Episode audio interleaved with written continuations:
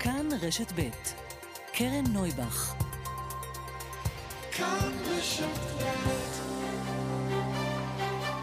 סדר יום עם קרן נויבך, תוכנית אקטואליה אחרת.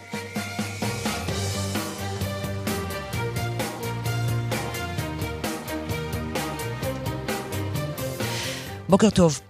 היא ירדה מהאוטובוס וחזרה הביתה, הוא אמר לה, את יפה, תעזרי לי במשהו. היא לא הבינה. הוא חיבק אותה ולקח אותה בכוח לבית שלו ונעל את הדלת. הוא אמר לה, את אישה שלי. הוא רמס לי את הילדה, הרס אותה. במילים האלו שחותכות בבשר והופכות את הבטן, סיפרה לנו אתמול מיכל, אימא של הילדה בת ה-14 מאשדוד, על מה שקרה לבת שלה. שעה שלמה החזיק החשוד בחטיפה ובאונס את הילדה, ילדה על הקשת האוטיסטית. עד שמישהו הגיע לדירה בה היא הוחזקה והדלת נפתחה והיא ברחה משם. ברחה הביתה וסיפרה מיד, למרבה המזל, את מה שקרה לה, והחשוד באונס נתפס. מה אפשר לעשות כששומעים את העדות הזאת, חוץ מלרעוד מכעס ולזעום? אז יש מה לעשות. ועכשיו זה בידיים של מה שאנחנו קוראים המערכת, או המערכות השונות שצריכות לתפקד כאן במלוא הכוח. משטרה, פרקליטות, בית משפט, רווחה, בריאות, כן, כן, זה אתם. קודם כל, הליך משפטי מהיר ככל האפשר. מדויק, ענייני, בלי טעויות בדרך, אבל מהיר. נפגעות ונפגעי תקיפה מינית מספרים פעם אחר פעם כיצד חקירת משטרה רשלנית וממושכת, ולאחר מכן החזקת התיק במשך חודשים בפרקליטות עד להגשת כתב האישום, גרמו להם סבל ונזק נוסף. זה הזמן לשקול שוב את הקמתו של בית דין לפגיעות מיניות. זה המקום לטיפול בתיקים מהסוג הזה. ולא פחות חשוב, מתן תמיכה טיפולית מקיפה לילדה עצמה ולמשפחה שלה. הם לא צריכים לחזר על הפתחים לטיפול פסיכולוגי או כל טיפול אחר. זה ברור שהיא והם זקוקים לזה, וזו אחריותה של המדינה לספק לה ולהם, למשפחה, את מה שהם צריכים. עכשיו, מיד. ילדות וילדים שנפגעו מינית ולא קיבלו טיפול בזמן, ייפגעו שוב פעם בעתיד. אם על ידי אחרים ואם בפגיעה עצמית. זה מוכח, זה ידוע. את המסלול הזה לצערנו עברו ועוברים נפגעים ונפגעות כל יום מחדש. אז יש מה לעשות. תעשו את זה. אל תתרשלו הפעם ותוסיפו עוד לפגיעה הבלתי נסבלת שהילדה הזאת ורבות אחרות עברו כבר. ובהמשך ישיר, אימא חשודה שסחרה בגופה של בתה ואילצה אותה להיאנס על ידי גברים, כן, ככה קוראים לזה. זה לא סיפוק צורכי זנות, זה אונס על ידי גברים, כשהילדה היא בת 15 ובכלל. וזה קרה למרות התראות הרווחה. היא הוחזרה לבית שבו היא נוצלה. תהיה כאן מיד העובדת הסוציאלית הראשית לחוק הנוער, ואנחנו נשאל אותה איך דבר כזה יכול לקרות. חווה לוי. צוות המומחים של ה-FDA המליץ לאשר את החיסון של פייזר לבני 5 עד 11. אנחנו נדבר עם יושב ראש איגוד רופאי הילדים בישראל, הפרופסור צחי גרוסמן. דוח חריף של מבקר המדינה מתאר את הכישלון של כל משרדי הממשלה בהיערכות למשבר האקלים, ואיך זה חושף כל אחד מאיתנו לסכנה. נדבר עם פרופסור עדי וולפסון. תקציב המדינה וחוק ההסדרים, מה יש בו שטוב לנו ומה פחות. יושב ראש ועדת הכלכלה מיכאל ביטון יהיה כאן. פרק נוסף בקשיים של המטופלים בקנאביס רפואי. הבוקר נדבר גם עם רופא שרואה כיצד המטופלים שלו לא יכולים להרשות לעצמם את התרופה שהם זקוקים לה. וגם על מסורתיות, האם היא התשובה או האיום. שגית פרץ דרעי ושגיא אלבז יהיו כאן. העורכת מרית אושר מיטרני, המפיקות דנית שוקרון ידידיה ושירלי וייל, על הביצוע הטכני אמיר שמואלי. אנחנו מתחילים.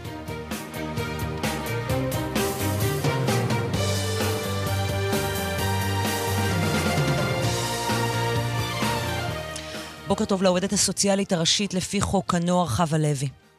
בוקר טוב. בואי נדבר על הסיפור שקרה אתמול, אבל באופן תיאורטי, כי אמרת שלא תוכלו להתייחס אליו ישירות, אבל אנחנו ננסה להבין מה קורה במקרים כאלה.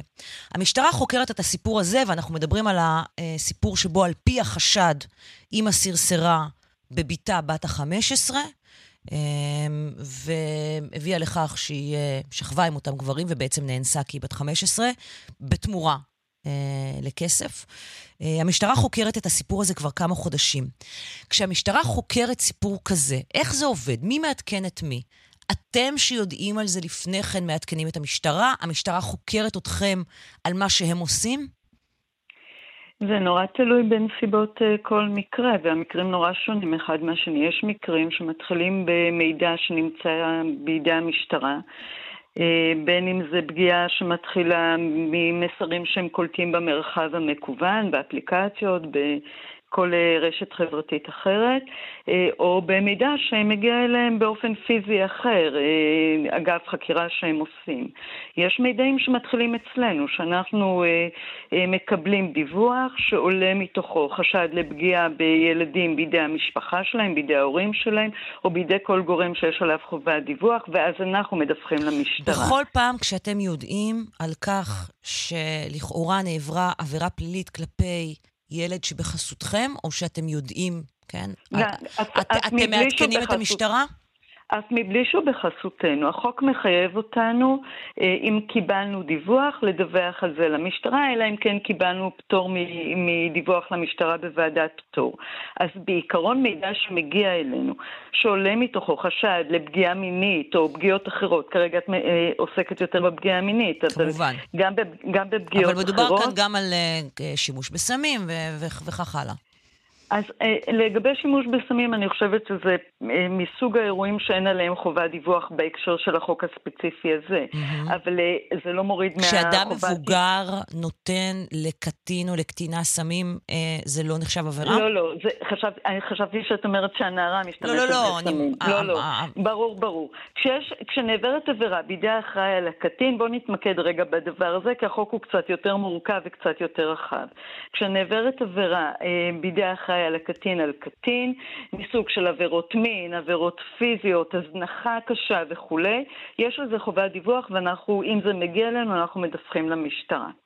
אז איך יכול להיות שאתמול בבית משפט עומדת אימא שחשודה בכך שהציעה לגברים לקבל שירותי מין תמורת תשלום מהבת שלה, ואותה ילדה לא נמצאת בשום, בשום מסגרת חוץ-ביתית של הרווחה. איך קורה שאותה ילדה בבית? תראי, כשאנחנו מקבלים מקרה אה, אה, ונכנסים לטיפול בו, בין אם זה הגיע אלינו אגב חובת דיווח ובין אם זה הגיע אלינו כי יש לנו דאגה לשלומם של ילדים, אנחנו בעצם שוקלים מה הכי נכון עבור הילד. אנחנו בודקים את האפשרות לטיפול בקהילה, בשירותים הקיימים בקהילה, או אם אנחנו מתרשמים שטובתו של הילד עלולה להיפגע, או שהוא נמצא בסכנה ומי שאחראי עליו מסכן אותו, אנחנו נמליץ להוציא אותו מהבית. אם המשפחה משתפת איתנו פעולה, אנחנו נלך ביחד ונממש את ההמלצות הטיפוליות שלנו. במידה והמשפחה לא תשתף איתנו פעולה, אנחנו נפנה בעצם לבית המשפט ואנחנו נמליץ בפני בית המשפט על תוכנית הטיפול. אבל יש כאן משהו, יש כאן סוג של סיטואציה שהיא אה, לא, לא סבירה ולא הגיונית. יש רשות אחת של המדינה, משטרת ישראל, זרוע של המדינה, כן? שמגיעה לבית המשפט ומציגה ראיות לחשד לכך שאימא סרסרה בבת שלה. בעוד שרשות אחרת של המדינה, משרד הרווחה, לא מגנה על אותה ילדה כפי שהיא הייתה אמורה להגן עליה. איך, איך זה יכול אני, להיות, אני המצב הזה? שזה, אני חושבת שזאת הסקה, אה, הסקת מסקנה קצת בעייתית. למה? היא לא לגמרי... תראי, אה, אה, הרשויות עובדות בשיתוף פעולה בוודאי במקרים האלה. מידע שנמצא במשטרה, בדרך כלל היא תעדכן אותנו.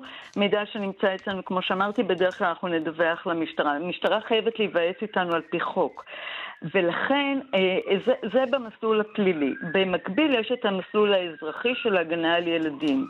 והמסלול של, של הגנה על ילדים הוא לא בהכרח מתכתב עם, עם המסלול הפלילי.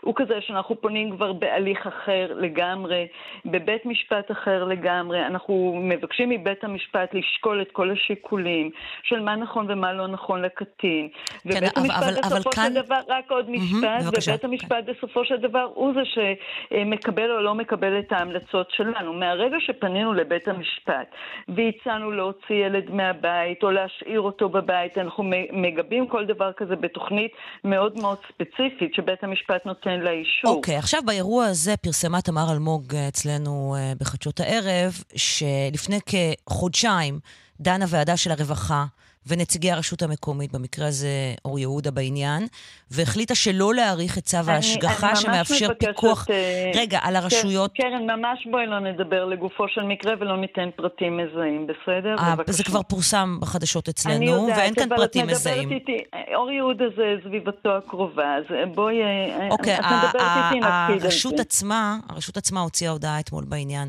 לכן אני מרשה לעצמי, אחרת לא הייתי מזכירה. וזה מצער אותי, זה באמת עבירה על החוק, האמת. זה אוקיי. שהרשות הוציאה הודעה בעניין זה עבירה על החוק?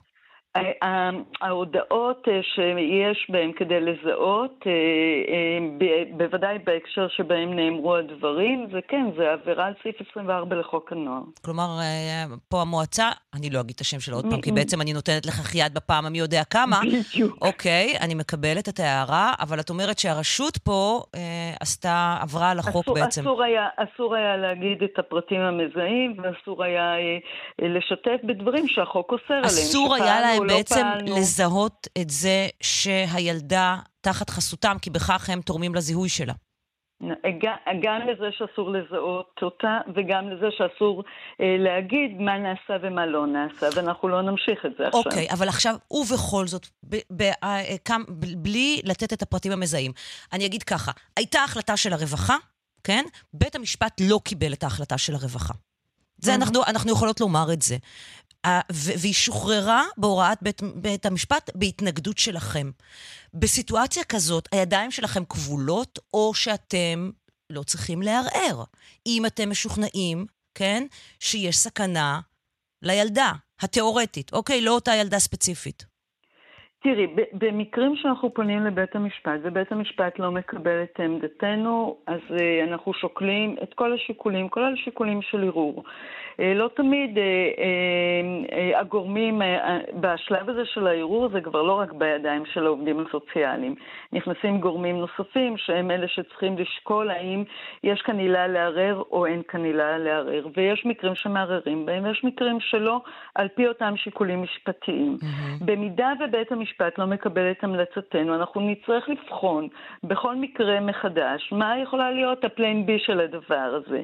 אם המלצנו על סידור חוץ-ביתי ובית משפט לא מקבל, אז אנחנו צריכים לבדוק האם נוכל ואיך נוכל לטפל במקרה כזה בקהילה. לא תמיד אנחנו מצליחים, כי אם ההתרשמות שלנו זה שהאחראי על הקטין לא מסוגל לדאוג לשלומו של הקטין, אני מניחה שאם המשטרה... ואנחנו מפקידים את זה בפניו, לא, לא, זה לא קשור למשטרה בהקשר הזה. למה לא? אם המשטרה מציגה חשדות לגבי הניצול אה, אה, של היל- הילדה על ידי האם, זה לא מעיד על חוסר כשירות של זה- האם? לא בהכרח, זה מעיד על... אה, איך יכול מה- להיות? איך יכול להיות שאם אימא, סליחה על-. על הביט- על הבוטות, מסרסרת בביתה, היא כשירה להמשיך להיות האדם האחראי עליה? תראי, המשטרה בשלב הזה, עד כמה שאני מבינה, כמו בהרבה מקרים, גם אם אה, כבר פורסמו בתקשורת, עוד בית משפט לא הרשיע ולא קבע האם החשדות הן אה, אה, מקובלות גם על בית המשפט או לא. עד שזה לא, לא יוכרע במקום אחר, זה לא אומר שום דבר בהליך האזרחי. בהליך האזרחי, בית המשפט צריך יהיה לראות האם מתוך החומר תשמעי, שנמצא בפניו... את אומרת כאן משהו, אני- אני עוצרת אותך לרגע כי אני מנסה להבין את זה. בעצם מה שאת אומרת, אוקיי? נניח, אה, המשטרה מביאה ראיות לפני בית משפט לכך שאדם חשוד באונס ביתו. אוקיי? ראיות לפני בית משפט למעצר של אותו אדם. ההליך לא נגמר, האיש לא הורשע. כל עוד הוא לא הורשע, כן, האדם הזה סביר שהוא יהיה בכלא, אבל נניח הוא לא בכלא, הבת שלו יכולה להישאר בחסותו? זה בעצם מה שאת אומרת? זה, לא, זה לא מה שאמרתי. אוקיי, אמרתי אז- שהראיות שמביא... אז אני אסיים רגע את המשפט, אוקיי. בסדר? מהמם. הראיות שמביאה המשטרה, היא מביאה אותן בהליך הפלילי, ושם מתנהל התיק הפלילי. אנחנו מביאים בפני בית המשפט ראיות כמו שאנחנו מתרשמים מהם, וכמובן אנחנו גם מביאים את מה שקורה בתוך הליכים אחרים. בית המשפט בהליך האזרחי צריך לשקול איזה משקל הוא נותן לכל אחת מהראיות. בסופו של דבר זה בית משפט שהוא זה שצריך לקבוע בעניין הזה. הוא יכול לבוא ולהגיד, "ה- החשדות שמביאה המשטרה הן תקפות גם לענייני. הוא יכול לבקש ראיות נוספות ולא להסתפק בדבר הזה, לזה אני מתכוונת. זה שני הליכים שבוודאי מבחינתנו כעובדים סוציאליים יש קשר ביניהם, אבל זה שני הליכים משפטיים אחרים, ומי שקובע בסופו של דבר איך הוא משתמש בחומר הזה ואיזה משקל הוא נותן לו זה בית המשפט. עד כמה אירוע כזה, של ניצול של נערה על ידי קרובי משפחתה, במקרה הזה אימא, שוב, על פי החשדות, אנחנו נהיה, כמובן, נחזור ונאמר שזה על פי החשדות. אמ, זה דבר ש, שאתם רואים אותו, זה דבר ש, שקיים במערכת. זה לא, זה לא אירוע שגור, אה, זה אירוע אה, קשה ומטלטל גם אצלנו. כל האירועים של הפגיעות הקשות הן מטלטלות, וכל פעם אנחנו, אה, אני יכולה להגיד באופן אישי, נדהמת מחדש בכמה עוד ילדים יכולים להיפגע במקום שאמור להיות הכי בטוח עבורם. זה, כל פעם מחריד מחדש. זה לא אירועים יומיומיים. אמ, קרן, ברשותך, אבל את פתחת עם האירוע הראשון, ואני רוצה בכל זאת להגיד על מה שכן, כי אני לא בטוחה שיודעים מה שכן. את מדברת על האירוע שבו נפגעה אה, כן, הילדה על הקשת האוטיסטית? ועל החוויה המאוד קשה של המשטרה, של החקירות במשטרה. אה, אני רוצה לחזור ולהזכיר שבכל זאת, אה, גם יש, בוודאי בעניינם של ילדים, משרד הרווחה הקים מרכזים לטיפול חינם, אין כסף, לילדים נפגעים עבירות מין, אבל ש... אני בעיקר רוצה רגע, להדגיש רגע, את חשוב, הסיפור. זה חשוב, כן. מרכזים חינם לנפגעי עבירות מין, איך מגיעים אליהם? דרך שירותי הח... הרווחה המקומיים. אוקיי. כלומר, אתה חייב לפנות לרווחה בעירייה שלך כדי להגיע והם לזה. יפנו אותך, הם יפנו אותך למרכז. וזה נגיש ו... או שיש שם תורים מאוד ארוכים לטיפול?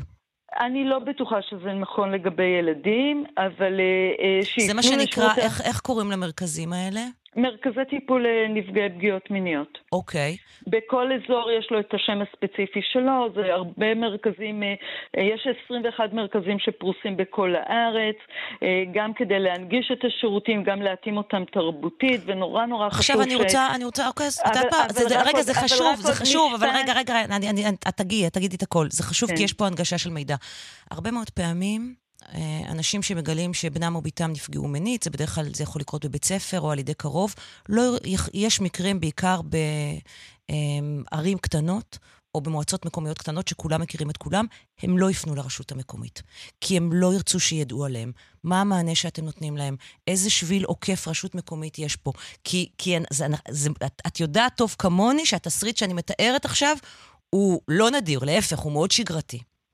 אז, אז בדיוק את uh, עושה לי, את יודעת, uh, כניסה למשפט okay. אוקיי. שרציתי להגיד וקטעת אותי. סליחה. אני מציעה לאנשים שיודעים שהילד שלהם נפגע, במקום לרוץ לתחנת משטרה ולעבור בין כל מיני גורמים, להגיע למרכזי ההגנה, שיש לנו בפריסה uh, uh, ארצית, uh, לא בכל רשות, uh, זה שירותים אזוריים, אבל מכיוון שהמרכזים הם גם uh, עושים את התיווך לשירותי הרווחה, אם משפחה אה, תעלה קושי אמיתי בפני המרכז, אה, הם יעזרו אה, בחיבור שלהם למשרד הרווחה למצוא את החלופה לדבר הזה. ואיך מגיעים לאותם... אנשים עכשיו שומעים אותנו, רוצים לחפש בגוגל, אוקיי? מה אני, הם אז עושים? אז אני רוצה להציע להם להיכנס גם לקליק לרווחה, mm-hmm.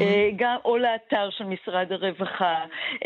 יכולים לחפש בית לין בגוגל, מרכז הגנה בית לין בגוגל, בכל מקום שאנחנו יכולים אנחנו מפרסמים mm-hmm. את האפשרות. האפשרות באמת לדעת איפה יש את המרכז הזה, ואז במקום אחד יהיה להם שוטר ויהיה להם עובד סוציאלית, ואם זה ילד צעיר אז יהיה חוקר ילדים, וכולם ביחד יהיו מסביבו של הילד, וחלק מהעניין זה בדיוק הדברים המאוד מאוד קשים שאת אמרת בהתחלה, ובצדק רב.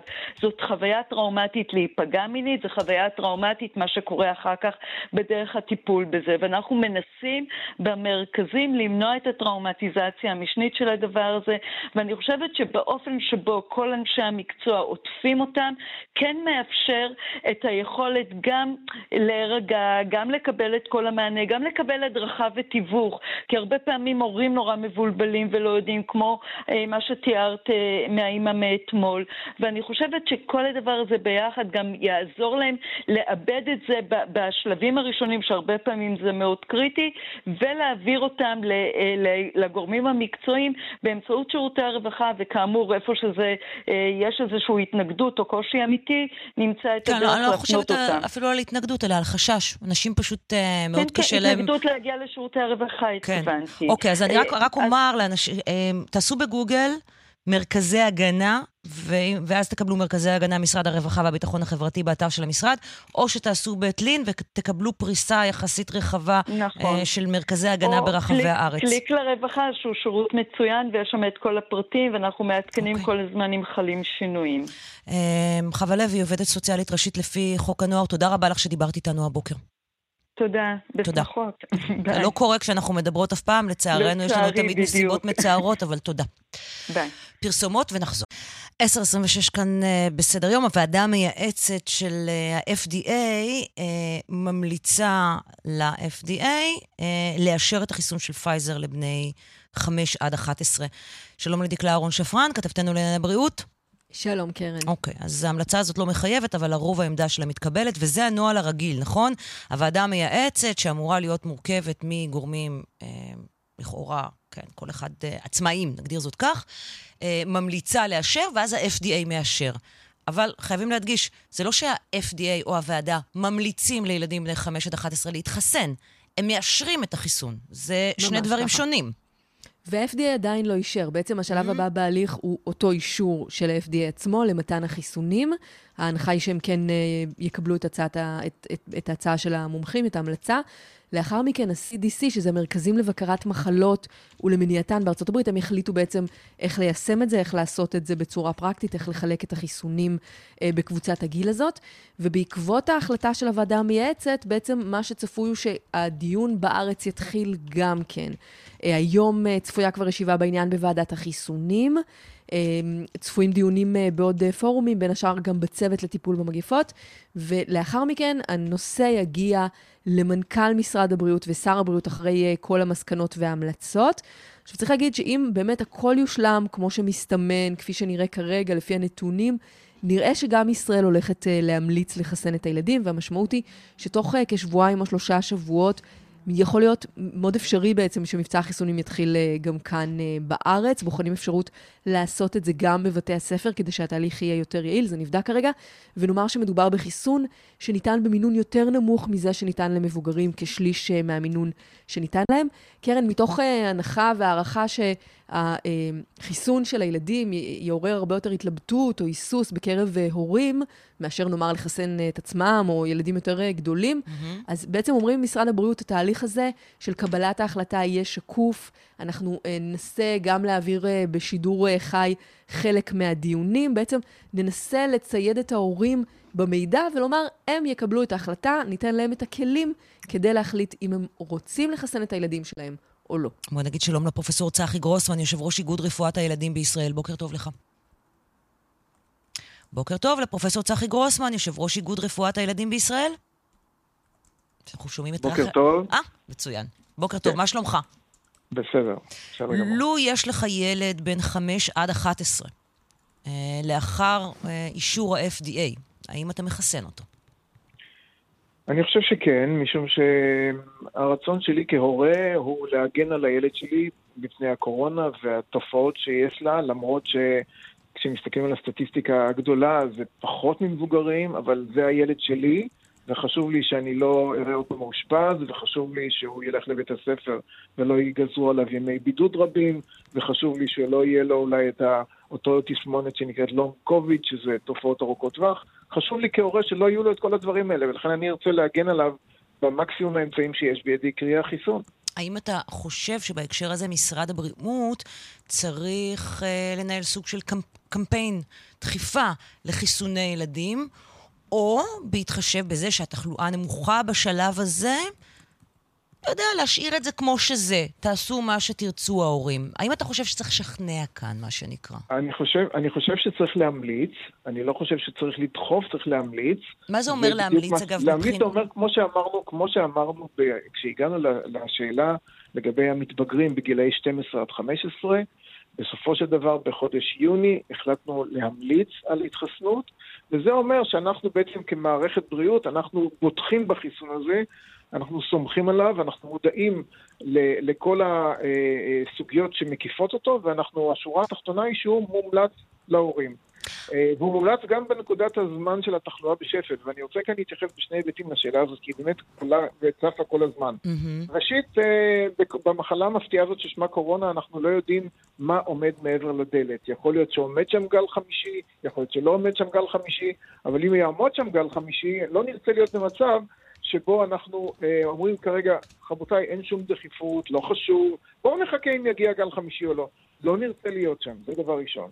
דבר שני, אתמול במסגרת הדיון הארוך מאוד ב-FDA הוצג מודל מתמטי שמראה שגם בתקופות של מחלה בשפל, עדיין הסיכון לילד לחלות בקורונה הוא גבוה יותר מהסיכון לילד לחלות באותה דלקת שריר הלב מהחיסון. כך שזה שגם בזה... תופעת הלוואי בעצם החמורה ביותר שיש נכון, לחיסון נכון, אצל נכון. צעירים. אוקיי. כן, אז, אז לכן התשובה היא, גם בנקודה הזאת שאנחנו בשפל, משני ההיבטים שאמרתי, עדיין אני, אנחנו נמליץ להורים לחסן, אנחנו נשאיר את זה בידיהם להחליט, אבל אנחנו נמליץ להם לחסן.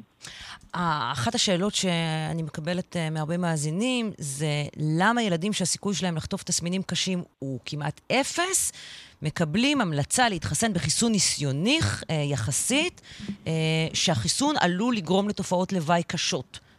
מה אתה עונה אז לזה? יש פה, יש פה כמה וכמה אי דיוקים במשפט הזה, לטעמי לפחות. העובדה אבל, אבל זו שאלה נפוצה. לכן אני שואלת השאלה- אותה כמו השאלה היא שהיא. נפוצה, נכון, אנחנו, אנחנו משתדלים לפרק את המוקשים האלה. קודם כל, החיסון הוא ניסיוני. כל חיסון שהתחיל את דרכו בעולם החיסונים של רפואת ילדים, הוא תמיד היה ניסיוני בהתחלה. אין, אין מה לעשות, גם חיסונים שאנחנו נותנים היום, אותם היום מבלי למצמץ, נגד טטנוס, דיפטריה, דגת קרום המוח, אף אחד כבר לא שואל שאלות עליהם, התחילו את דרכם כחיסונים חדשים וניסיוניים, גם זה, אבל אה, יש לנו איתו כבר כמעט שנה של הצלחות בקנה מידה עולמי, ובטיחות בקנה מידה עולמי, ולכן אני חושב שהמילה ניסיוני בהקשר הזה היא כבר פחות אה, אה, ניתן לומר את זה בצורה אה, מאוד מאוד ככה נחרצת.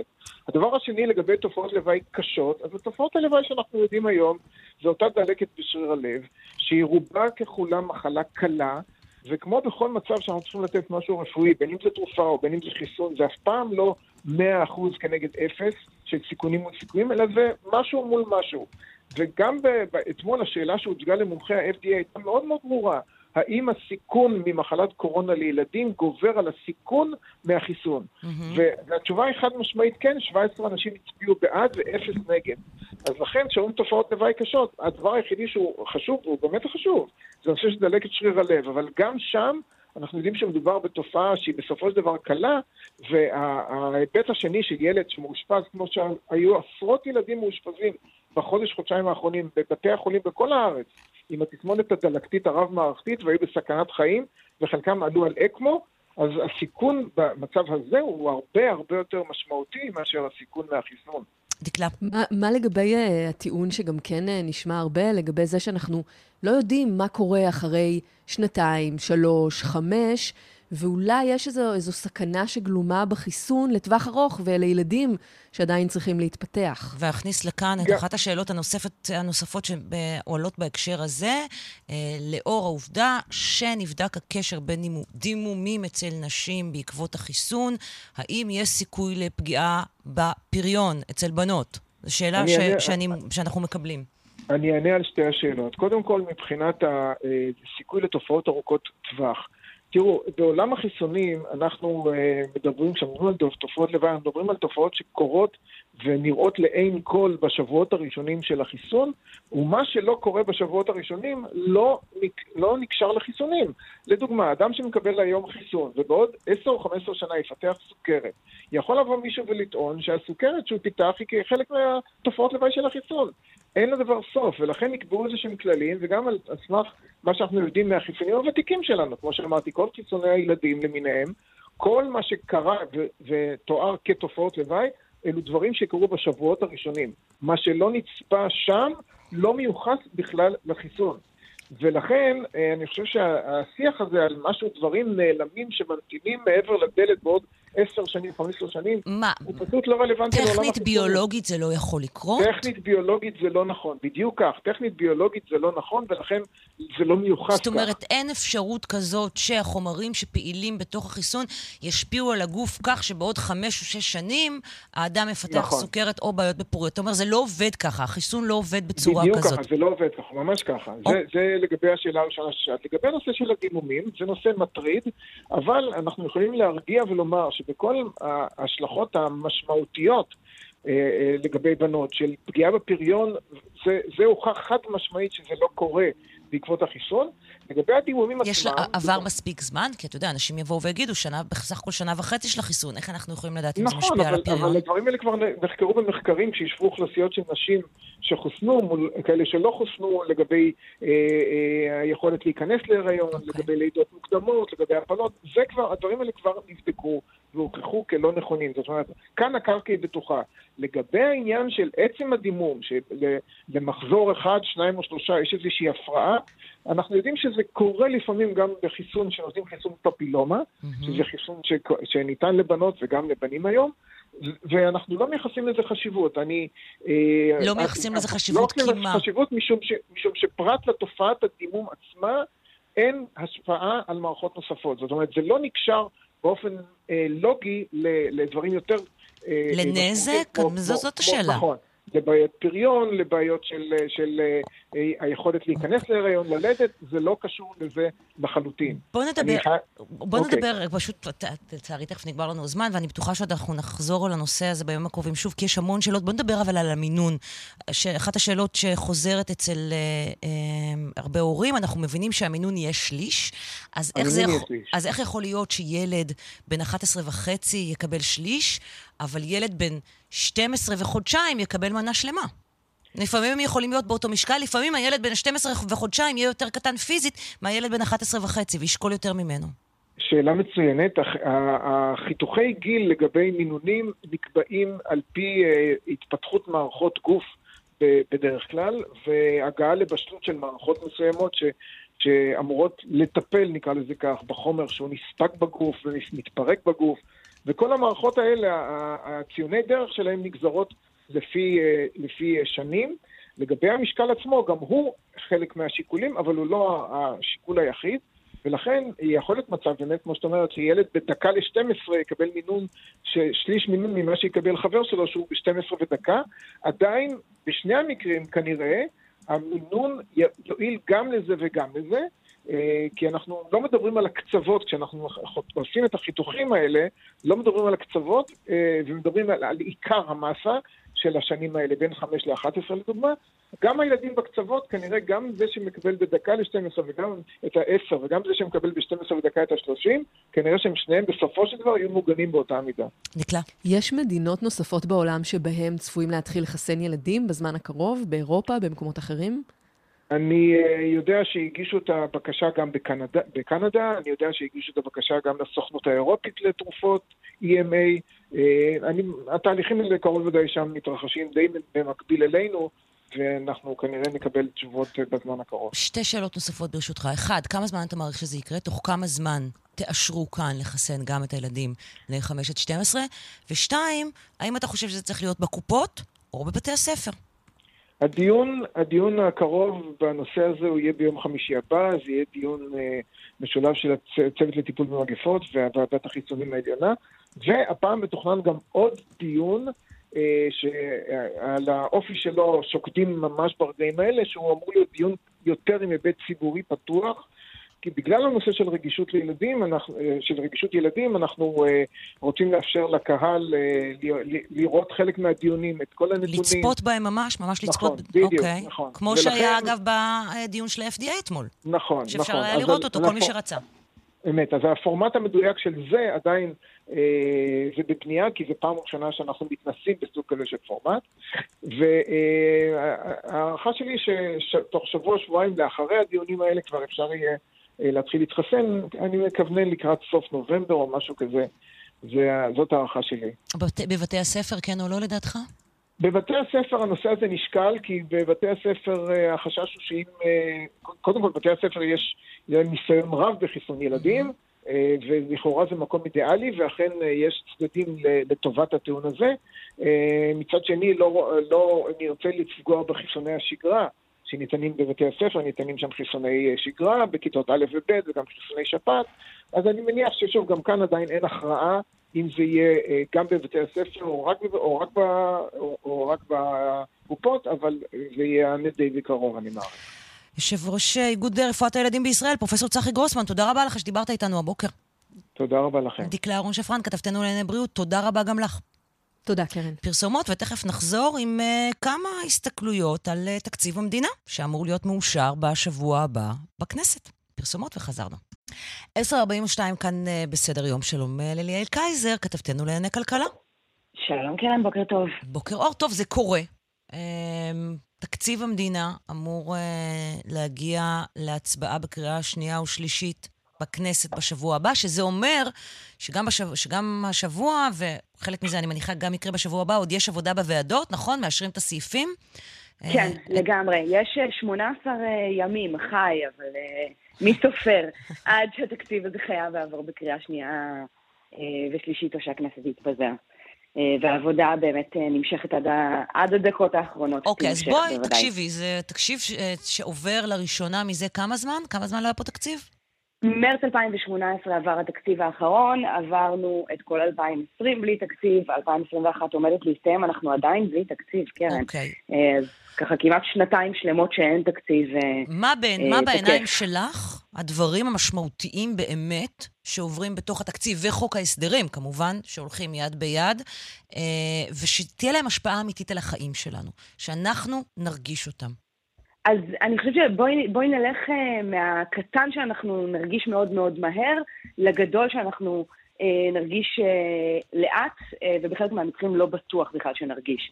אז קודם כל אנחנו מדברות על המיסים הקטנים שעבור חלק גדול מאיתנו הולכים להיות משמעותיים ולהצטבר. וזה אה, המיסוי החד פעמי שאמור להיכנס אה, לתוקף ממש בעוד כמה ימים, הצו כבר נחתם והוא אמור להיכנס לתוקף בתחילת אה, נובמבר, אנחנו מדברות על מס של 11 שקלים לקילו של כלים חד פעמיים שמכילים אה, פלסטיק. יש כמובן מגזרים ואוכלוסיות שזה אמור להשפיע עליהם אה, יותר, הטענה היא שזה משפיע יותר למשל על האוכלוסייה החרדית שצורכת יותר כלים חד פעמיים, מיסוי שאמור אגב להכניס לקופת המדינה 600 מיליון שקל, ככה שהישראלים ללא ספק מכורים לחד פעמי ואנחנו נרגיש את זה בקרוב. בהמשך יש את המס הכסף הזה אגב צבוע, 600 מיליון שקל הזה? אנחנו יודעים לאן הוא ילך? לא צבוע בשום צורה, okay. זה לא אוקיי. לצורך העניין כסף שמיועד למלחמה במשבר האקלים או משהו מהסוג הזה, okay. אוקיי. עם מטרה סביבתית. כן. נקסט יש לנו את המס אה, על סוכר, שאמור להיכנס על משק... סוכר, למעשה משקאות ממותקים. מס סוכר אה, נשמע הרבה יותר גדול. Mm-hmm. אמור להיכנס לתוקף אה, בתחילת ינואר, מיסוי של עד שקל לליטר של משקה ממותק בהתאם לשיעור הסוכר שיש בו, אז ההערכה היא שגם המשקאות המתוקים יתחילו להתייקר. אלה הדברים הקטנים, את חלקנו ממעצבנים יותר, את חלקנו פחות, והם ייכנסו לתוקף מהר. יש גם אה, מהפכות הרבה יותר גדולות, החל בהעלאת אה, גיל הפרישה לנשים, מהלך שאמור אה, להתפרס על 11 שנים, העלאה הדרגתית מ-62 ל-65, נשים שעומדות אה, בפני פרישה יתחילו להרגיש את זה כבר עכשיו, גידול אה, של אה, שלושה חודשים, איחור של שלושה חודשים במועד הפרישה שלהם, שהוא הלכה למעשה איחור של שלושה אה, חודשים בקבלת קצבת זקנה. אצל נשים שחלקן אה, יוצאות משוק העבודה הרבה לפני גיל הפרישה הפורמלי, כי המקצועות שלהם לא מאפשרים באמת להישאר בשוק העבודה עד גיל 62. Mm-hmm. יש לנו את העניין הזה אה, שנתחיל להרגיש, ונגיד זו רפורמה אה, שבעצם במשך יותר מעשור מדברים על זה שברמה הכלכלית הטהורה אין ברירה אלא להעביר אותה, כי האוכלוסייה כאן מזדקנת, כי הפנסיות שלנו הולכות אה, וננגסות, כי הביטוח הלאומי מפתח גירעון, והריב במשך שנים היה איך עושים את זה עם פגיעה מינימלית בנשים. זו רפורמה אה, ענקית שאמורה לצאת אה, לדרך. מעבר לזה, יש לנו את אגרות הגודש, שכשאנחנו מסתכלות בהסתכלות כן, אנחנו אגב נדבר על זה בהרחבה בשבוע הבא. אה, בואי, אני, ואני לא נספיק לגעת בהכל, אני רק, ואנחנו תכף, ונגיד שלום אה, תכף ליושב ראש ועדת הכלכלה של הכנסת, חבר הכנסת מיכאל ביטון מכחול לבן, שמצטרף אלינו, בוקר טוב. בוקר טוב, קרן. בואי נגיד אבל עוד מילה ברשותך, וזאת גם אני רוצה שתהיה השאלה הראשונה אליך, חבר הכנסת מיכאל ביטון. איך יכול להיות, כן, שמצד אחד, אה, בקלילות, אנחנו מאשרים את הגדלת אה, הפנסיות הצה"ליות, ומצד שני, מוחקים את האג"ח המיועדות לפנסיות שלנו, של כל אחד ואחד מאיתנו, שזה אחד הדברים שהיו אמורים להבטיח יחסית את הפנסיות של מרבית האזרחים. אז תראי, קרן, אני, אני, אני מודה שאני פחות קושרת בין שני האירועים האלה. לא, אני קושרת ביניהם כל... כי הם פשוט עומדים אחד ליד השני. באחד אנחנו נותנים מלא כסף לקבוצה מאוד קטנה, ובשני אנחנו מסכנים, כן, בהמון כסף את הפנסיות של קבוצה מאוד גדולה. את יודעת מה? למה אני מציקה לך? בוא נשאל את חבר הכנסת ביטון. בוא, את אחרי זה מוזמנת לתת פרשנות על זה. אז מה, אז מה אתה אומר על העניין הזה? אז אני אומר, ראשית, שלי אותי על אה, רפורמת היבוא ורפורמת הבנקאות. תכף, גם, אבל אתה מבחינתי שאנחנו עכשיו, ביצענו בוועדת כלכלה. אתה מבחינתי עכשיו מייצג, מייצג את תפיסת העולם הכלכלית של ממשלת ישראל. אתה חבר בקואליציה. כן, אז אני, מה שאני בקיא, אני אומר לך. לגבי העניין של אה, פנסיות בצבא, הרי התשלומים הללו וההטבות הללו ניתנו במשך עשרות שנים. שאתה אמור להיות קצת בקיא, כי היית גם אה, אה, סגן שר במשרד הביטחון. לך... שר במשרד הביטחון, סליחה. בנוס... נכון, אני משיב לך בנושא הזה. ההטבות הללו לאנשי הקבע ניתנו במשך עשרות שנים. וניתנו כחוק עד שהייתה עתירה לבג"ץ ואמרה... חבר הכנסת ביטון, אני, אני, אני, סליחה, כן, אני נאלצת לקטוע אותך. אתה אומר, חבר הכנסת ביטון, שההטבות האלה אה, ניתנו כחוק, אבל אנחנו מדברים על תוספות פנסיוניות שהיועץ המשפטי לא לממשלה לא קבע מפורשות לא... שהן ניתנו באופן שהוא ספק חוקי, וזו הייתה דרך מנומסת לומר את זה. מי איתנו על הקו? זאת ליאל קייזר, הכתבת של ענייני כלכלה, שמדייקת מאוד במה שהיא... ליאל, לא יעל, ליאל. מדייקת מאוד במה שהיא אומרת. רק אוקיי. תנו לי לסיים. בבקשה. אמרתי, כן. הייתה עתירה לבג"ץ, ובג"ץ דרש לעגן את אותם תשלומים שמתקיימים עשרות שנים בחוק. וזה מה שעשו. עכשיו, שני דברים מהותיים. אחד, אני חושב שאנשי הקבע והקצינים ראויים להשקעה מוגדלת על ידי אזרחי ישראל. ראיתי אותם, לא ישנים בלילות, לא באים הביתה שבועות שלמים. ולכן תגמול לקצינים ואנשי קבע הוא דבר ראוי. האם אה, גמרנו את העבודה שם? אבל נגיד, התגמול הזה משולם באופן גורף, כשבצה"ל מדברים על תגמול שהמטרה שלו היא לעודד הישארות בתפקידים שהם אה, מאוד לא פשוטים, שגובים מחיר אישי מאוד כבד, אבל הלכה למעשה משלמים ושילמו במשך שנים באופן לא חוקי את התוספת הזאת לכל משרתי אה, הקבע באשר הם. המגמה והמדיניות העתידית, ואת יודעת את זה, זה שגם המשכורת של קצין לוחם וקצין בשדה היא תהיה הרבה יותר טובה והרבה יותר ראויה מאדם שהוא לא לוחם. זה מה שהולך לקרות בעתיד וזאת המגמה וזאת ההחלטה של הצבא ושר הביטחון. ואני כן אומר לכם שעוד לא עשינו את המעשה למען החיילים הסדירים ובמיוחד הלוחמים. אנחנו מתחייבים לעשות את זה ב-2023, אבל בשביל לדייק לא הוסיפו פה הוצאה לתקציב המדינה, אלא עיגנו הוצאה ותשלום של עשרות שנים על פי חוק, על פי דרישת בג"ץ. מה זאת אומרת? הכסף הזה צריך ללכת מאיזשהו מקום, אתה יודע, העוגה היא נכון, אחת. הוא... אין יש מאין. הזה, קרן, התשלום הזה מתקיים עשרות שנים. זה לא אומר שהוא מוצדק. חדשה, כן, כן אבל זה לא אומר שהוא צריך להתממש, שהוא צריך להתקיים. אפשר להתווכח על זה, אבל לא להציג את זה כהוצאה בתקציב החדש, בוודאי שזה הוצאה, אלא אבל... כעיגון. אם הייתם מחליטים לא להוציא את זה, אז אפשר היה להוציא את הכסף הזה על דברים אחרים. למשל, על שיפור שירותי בריאות הנפש במדינת ישראל. שלא לומר על העלאת שכר חיילי החובה. או שיפור המעטפת. אני אמרתי את זה עוד לפני שאמרתי, אני חושב שיש לנו מעשה לעשות, לתגמל את הלוחמים בשירות סדיר וגם את החיילים הסדירים, אבל בעיקר את מי שלוקח על עצמו לוחמים ולוחמות משימה של להישאר גם שבועיים ושלושה וחודש בצבא, בקו לבנון, בקו עזה. אלה האנשים שלנו שצריכים לקבל תגמול נוסף ויש התחייבות גם של שר האוצר וגם של שר הביטחון כבר בינואר 23 אה, לעגן את התוספת הזאת. בוא נדבר ברשותך על אה, מצב הדיור הציבורי. אנחנו מעלים כאן בשבועות האחרונים אה, משפחות של זכאי דיור בדיור הציבורי שפלשו.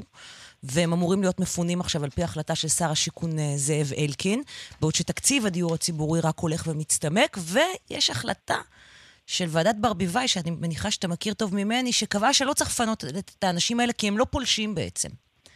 כן, אתמול בלילה כתבתי בטוויטר שצריך לעצור את הפינויים הללו, מכנים אותם פולשים, חלקם הם בני משפחה, למשל אה, פלינה, בלי שם משפחה אני אגיד, בעיר טיפלה בהוריה, אה, הם אה, בבית היו חולים, חולי סרטן, היא לא עשתה את הפרוצדורה שיכירו בה בהיבטים של ביטוח לאומי כאם חד-הורית, ועכשיו אחרי שנים רבות אומרים לה זה לא הבית שלך.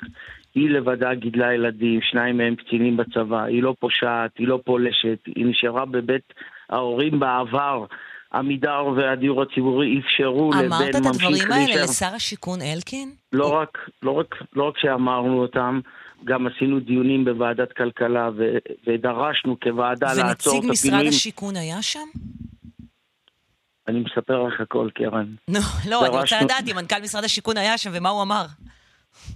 במקרה הזה אה, אנשי המקצוע היו, אבל המנכ"ל והשר לא היו, אבל כל אחד מהם קיבל ממני גם פנייה כתובה וגם שיחה לעצור את הפינויים הללו. אני כל יום מקבל מקרים קשים מאוד של אנשים חולי סרטן, של נכים ב-100%, של אנשים שהם במצב נפשי או בטיפול פסיכיאטרי, שהם בני משפחה של אותו דייר. ואני אומר, לא מידת הדין. אלא לפנים משורת הדין, במיוחד שהאלופה ברביבאי כתבה דוח עוד לפני כניסתה לפוליטיקה. Mm-hmm. דוח אה, ניטרלי ואובייקטיבי שאמר... אבל במשרד השיכון אומרים לנו שהדוח הזה לא מעניין אותם עכשיו, שהאנשים האלה הם פולשים, שהם עבריינים. אז אני רוצה להגיד לך ול, ולמאזינים שאותי זה מעניין.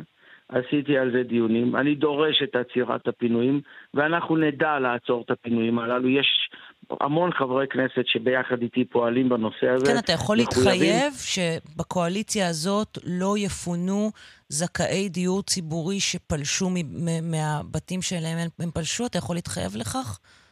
אני לא שר בממשלה, אבל אני אפעיל את כל כובד משקלי ובנחישות עצומה, ואני יודע לעשות את זה, שהפינויים האלה יעצרו מיידית עד לדיון בוועדה עם קריטריונים ברורים. באנו ואמרנו, אם יש פולש חדש, תעשו עצירה, שלא יהיו פלישות חדשות. אבל את כל אותם מקרים אה, סוציאליים, את כל אותם מאות מקרים סוציאליים, תנו להם בית, תנו להם קורת אוקיי. גג, תעצרו את הברדק. הדבר הזה מצטרף לזה שממשלת ישראל באופן שיטתי הקטינה את מאגר הדירות הציבוריות. היינו מדינה ענייה בשנות ה-70 עם מעל 100 אלף בתים לדיור ציבורי, ואנחנו מדינה עשירה ב-OECD עם 30 אלף בתים, עם הכפלת אוכלוסייה. אוקיי. לכן הנושא הזה הוא כנראה לנוח. ואנחנו נשמח להמשיך ולעקוב יחד איתך. אני, שור, אני רוצה עוד לשאול אותך עוד שאלה. רפורמת היבוא הייתה אצלך. אה, יש שם פרק נכון. תמרוקים, מזון אה, וכך הלאה. היה לחץ מצד, מצד היבואנים אה, לסרס את הרפורמה הזאת, לנסות למסמס אותה?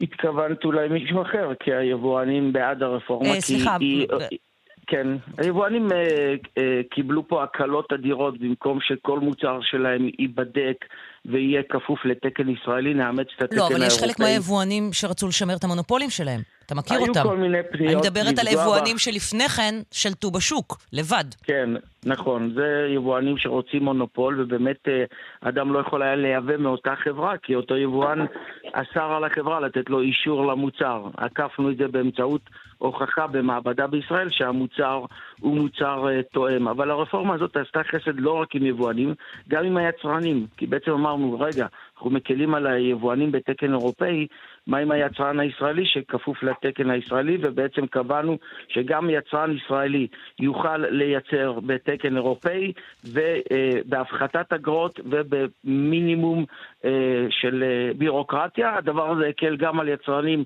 וגם על יבואנים, אבל אני אגיד לך את האמת. הדבר הזה יגדיל את היבוא לישראל ויגוון את המוצרים. הוא לא בטוח יוזיל את המוצר בחנות, כי אני רואה את הבעיה הזאת גם בחקלאות mm-hmm. וגם במוצרים אחרים. בסוף יש רשתות מזון, והן חופשיות לייקר מחירים באלפי אחוזים. אני רק יכול להגיד לך על ירוחם, יש סופר אחד, שרשת מזון גדולה. המחירים בו הם יותר יקרים.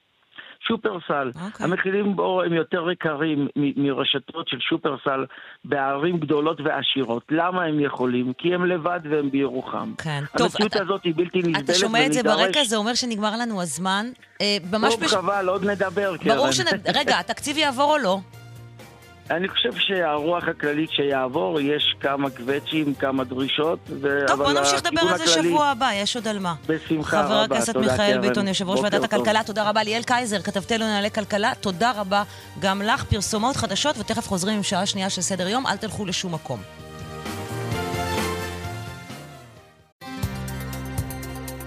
כאן רשת ב' קרן נויבך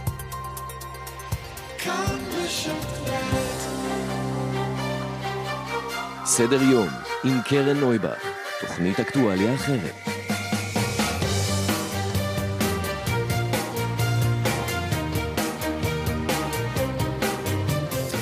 בוקר טוב, 11 וכמעט 5 דקות, שעה שנייה של סדר יום, יום רביעי בשבוע. נדבר כאן בשעה הקרובה על כישלון הרפורמה בקנאביס, עוד פרק שלנו בטיפול הזה. היום נדבר גם עם דוקטור גיא בן, בן בצלאל, שהוא אונקולוג מומחה מבית החולים שיבא תל השומר, שיספר על הסבל של החולים שלו, וגם על הכסף הרב שהם צריכים להוציא על קנאביס רפואי. מסורתיות, האם זאת התרופה להחלמה של ישראל? או שאולי זה האיום על החיים המשותפים בישראל. שניים יהיו כאן, עורכת הדין שגית פרץ דרעי ודוקטור שגיא אלבז. היום נדבר עם שרון גבע, דוקטור שרון גבע, היו הייתה, שלא הספקנו אתמול. גם נדבר על דוח מבקר המדינה, על כך שישראל נכשלה באופן קולוסלי, אין הגדרה אחרת, בטיפול שלה במשבר האקלים, ואיך זה משליך על החיים של כולנו. לפני הכל, אומרים שלום לתמר אלמוג, הפרשנית שלנו לענייני משפט. שלום קרן, בוקר טוב. משפט נתניהו גם הבוקר, ככה, נזכיר. אה, הבוקר החלה החקירה הנגדית של מנכ"ל משרד התקשורת לשעבר, אבי ברגר, בעדות שלו בתיק 4000. נזכיר את תקציר הפרקים הקודמים ממש, לפני שנים, כן? לא את מה שקרה אתמול, את זה את תספרי תכף. ברגר מונה לתפקיד בידי מי שהיה שר התקשורת גלעד ארדן. הסתייג מהמיזוג בין בזק ל-yes, ביקש להתנות אותו בקידום התחרות בשוק התקשורת. נתניהו, שהחליף את ארדן בתור שר התקשורת, פיטר אותו בשיחת טלפון. תמיד בעיתונים הכלכליים כותבים, בקווי של בזק, הוא פיטר אותו בשיחת טלפון. לפי כתב האישום נגדו, כן, בתיק הזה כדי להטיב עם בזק, ובמקומו מינה לתפקיד את שלמה פילבר, שיעלה ויעיד באחד הפרקים הבאים של הסדרה הבלתי נגמרת הזאת, כי הוא עד מדינה בתיק. ופילבר, על פי החשדות, קידם את אישור עסקת בזק יס בהליך מזורז, למרות התנגדותם של אנשי המקצוע אה, במשרד. זה לפחות מה שהעלתה חקירת הרשות לניירות ערך. מה אומר ברגר על דוכן העדים? הוא עד מפתח מבחינת התביעה. עד מפתח אה, מבחינת הת- התביעה בכל מה שקשור ברגולציה או במהלכים בתיק 4000. כמו שאמרת, קרן, אה, אבי ברגר היה מנכ"ל משרד התקשורת, ורק נזכיר שכשאנחנו מדברות על עסקת בזק יס, בעל השליטה בבזק היה שאול אלוביץ', מהמם. שהוא נאשם בפרשה, ולכן כמובן. יש משמעות רבה כמובן לדברים. אתמול, ככה, עכשיו תקציר הפרקים הקודמים, הפרק של אתמול, אמר אה, אבי ברגר, מנכ"ל משרד התקשורת, שבעצם אה, הוא קיבל אה, איום מרומז, אה, ש... שלא יקדם את אה, אה, רפורמת השוק הסיטונאי, סליחה, מאלוביץ'. אה, היה אותו איום מרומז. מאלוביץ', מהמם. כן, שהוא, אה, אה, כך הוא טען, שהוא קיבל איום אה, אה, מרומז, ושהוא דיבר על השינויים במדיניות של השרים בין ארדן לבין נתניהו. היום חוקר, מתחילה חקירה נגדית, מי שחוקר אותו הוא סנגורו של אלוביץ', עורך הדין ז'ק חן. החקירה רק החלה לפני כשעתיים, אז אנחנו בתחילתה, אבל בחלק הראשון, קרן, אפשר כבר אה, לומר, עורך הדין ז'ק חן התמקד עם ברגר בח... בבדיקה או בטענה שברגר עצמו היה בניגוד עניינים. למה? כי ברגר היה בכיר בפרטנר, ובעצם שואל אותו עורך הדין ז'ק חן, הוא אומר, אתה לא דיברת על זה, לא, לא דנת בזה. גם זה להיות, להיות בניגוד עניינים, אה, כשאתה מנכ"ל משרד התקשורת ואתה עוסק ב- ברפורמה או בשינויים או בדברים שנוגעים לפרטנר. ברגר משיב ואומר לו, תראה, זה לא אני מחליט אם יש ניגוד עניינים או לא, ישבו היועצים המשפטיים והחליטו שאין כל מניעה שאני אעסוק בשוק התקשורת, ובפרטנר, זה לא החלטה שלי. מהמם. עוד דבר שעולה שם, אה, שמעלה עורך הדין אה, ז'ק חן, הוא אומר, יש בעצם אה, מי שאתה פגשת, את אלי קמיר, יועץ תקשורת ואסטרטגיה, שהוא הלוביסט של פרטנר. ואני אומר, אומר עורך הדין ז'ק חן, תשים לב ות- ותענה לי על זה שקמיר הפגיש בינך לבין השר ארדן. כלומר, גם, אה, גם טענה שהיה פה מהלך, שהיו פה אינטרסים, וברגר אומר, ממש לא, לא התעסקתי במה שאלי קמיר מתעסק, לא היו פגישות בנושאים האלה. כך זה היה בבוקר. עכשיו בעצם אה, מתחילה החקירה הנגדית בנושא קידום הרפורמה, או אי-קידום מהמם. הרפורמה וקידום עסקת בזק יס אה, בתקופתו, או מה עשו במהלך אה, כהונתו של ברגר ב- כמנכ"ל המשרד. ונזכיר שאלי קמיר, בסופו של... בהמשך הסיפור, הופך ליועץ של בזק ואלוביץ' תמורת אה, אה, אה, 40 אלף שקלים לחודש. אה, אז זה, דבר, אלו הדברים שיעלו בהמשך, ואת הזכרת, קרן, ואני חייבת להתייחס לזה ממש בדקה. את אמרת, הפרקים הבאים, כשאנחנו מסתכלות על לוחות הזמנים, ו, ובאמת, עכשיו העדויות מתקדמות מהר מאוד, עדיין אנחנו מדברות על זה שלפי הצפי, ניר חפץ, עד המדינה, כמו שפרסמנו בזמנו בכאן חדשות, צפוי לעלות להעיד באמצע החודש הבא. וניר חפץ, להערכתי, לא יעיד פחות משבועות רבים מאוד. אז אנחנו כרגע, לדעתי, תיק 4,000, רק תיק 4,000, לא נראה את סופו לפני אה, סוף אה, 2022. את אופטימית. אגב, מה שציטטתי לגבי השכר של אה, קמיר מבוסס על אה, מידע שפרסם אה, משה גורלי אה, היום בבוקר בכלכליסט. אה, ניתן את הקרדיט, אה, גם בהקשר הזה. אה, טוב, בסדר, עוד הרבה זמן. אמרתי לך מזמן כבר אה, להתארגן על אה, נכון. דירה קרובה לבית המשפט באיזה שכירות, ככה, עם שאר הכתבים לענייני משפט. עדיין, עדיין לא עשיתי את זה, אבל נו, אה, זה יפה לכי שעה אחת. קודם, בדיוק. תמר אלמוג, הפרשנית שלנו לענייני משפט, אם יש שם איזה דרמות, תאותתי. אה, תודה רבה. ברור. תודה, קרן. בוקר טוב. אה, שלום לפרופסור עדי וולפסון, מומחה לקיימות, המכללה האקדמית להנדסה, סמי שמעון. שמעון. שלום, בוקר טוב. בוקר טוב. ושלום לשני אשכנזי, כתבת אקלים וקיימות גלובס. בוקר טוב, שלום. מבקר המדינה מניח אתמול בארבעה אחר הצהריים דוח עב כרס, שהשורה התחתונה שלו הוא כישלון נחרץ, נכון? זאת הכותרת. בהחלט. ממשלות ישראל לדורותיהם, אוקיי? אה, זה בעצם עד האחרונה, כי הנוכחית פועלת יום ורבע, אבל אנחנו נגיע גם אליה, זה בסדר, גם היא לא תצא פתורה הבוקר. ממשלות ישראל נכשלו בטיפול במשבר האקלים. תני לנו ממש ככה בנקודות מה עיקרי הדוח של, של המבקר. קודם כל צריך לומר שאת הדוח הזה, שהוא מונה 700 עמודים, אפשר לסכם במשפט אחד שאמר, כתב המבקר. הפעילות של ישראל וכל הגופים הנוגעים לעניין בנושא הפחתת פליטות ויעדי אקלים נע בטווח שבין פיגור לאפס. בטווח שבין פיגור לאפס. זה, שזה באמת משפט, כן? וזה באמת משפט שהמבקר כתב, ואני חושבת שזה לא משפט שאנחנו שומעות כל יום. אני קראתי אותו כמה פעמים. אה, זה אומר בעצם שישראל הציבה לעצמה יעדים. אנחנו גם קיבלנו לאורך השנים האחרונות הרבה מאוד הודעות לעיתונות על כמה ישראל מחויבת להפחית את הפליטות ולדאוג לחיי האזרחים שלה. אבל בפועל יש לנו ארבעה עובדי מדינה יהודיים מתוך 83 אלף שעוסקים בשינויי האקלים. היעדים שהצבנו לעצמנו, אנחנו נכשלנו בכולם. אנחנו לא מפחיתים את הפליטות. בישראל יש רק 6% מרשת החשמל שנסמכים על אנרגיה מתחדשת, במקום עשרה, וליעדים נמוכים מאוד שהצבנו מלכתחילה. הנסיעה הפרטית שלנו מאז החתימה על הסכם פריז רק עלתה, והיעד להתייעלות אנרגטית, אנחנו ממש לא טרחנו להשיג אותו.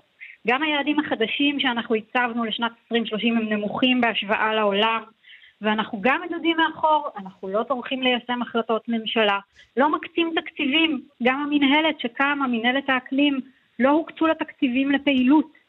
אה, ומשרדי הממשלה האחרים שאינם המשרד להגנת הסביבה בכלל לא מבינים מה הנושא הזה קשור אליהם.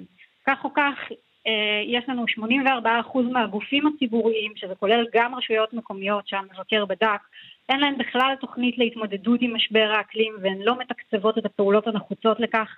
ואני רוצה להזכיר שמשבר האקלים אלה מילים גדולות, אבל בסוף זה אומר שאת ואני בעוד כמה שנים לא נוכל ללכת ברחוב תחת השמש הקופחת, שאנחנו לא נוכל להתנייד בצורה נוחה ממקום למקום, והטיפול בנושא הזה זה לא רק להפחית פליטות, זה לדאוג שאנחנו באמת נוכל לחיות כאן.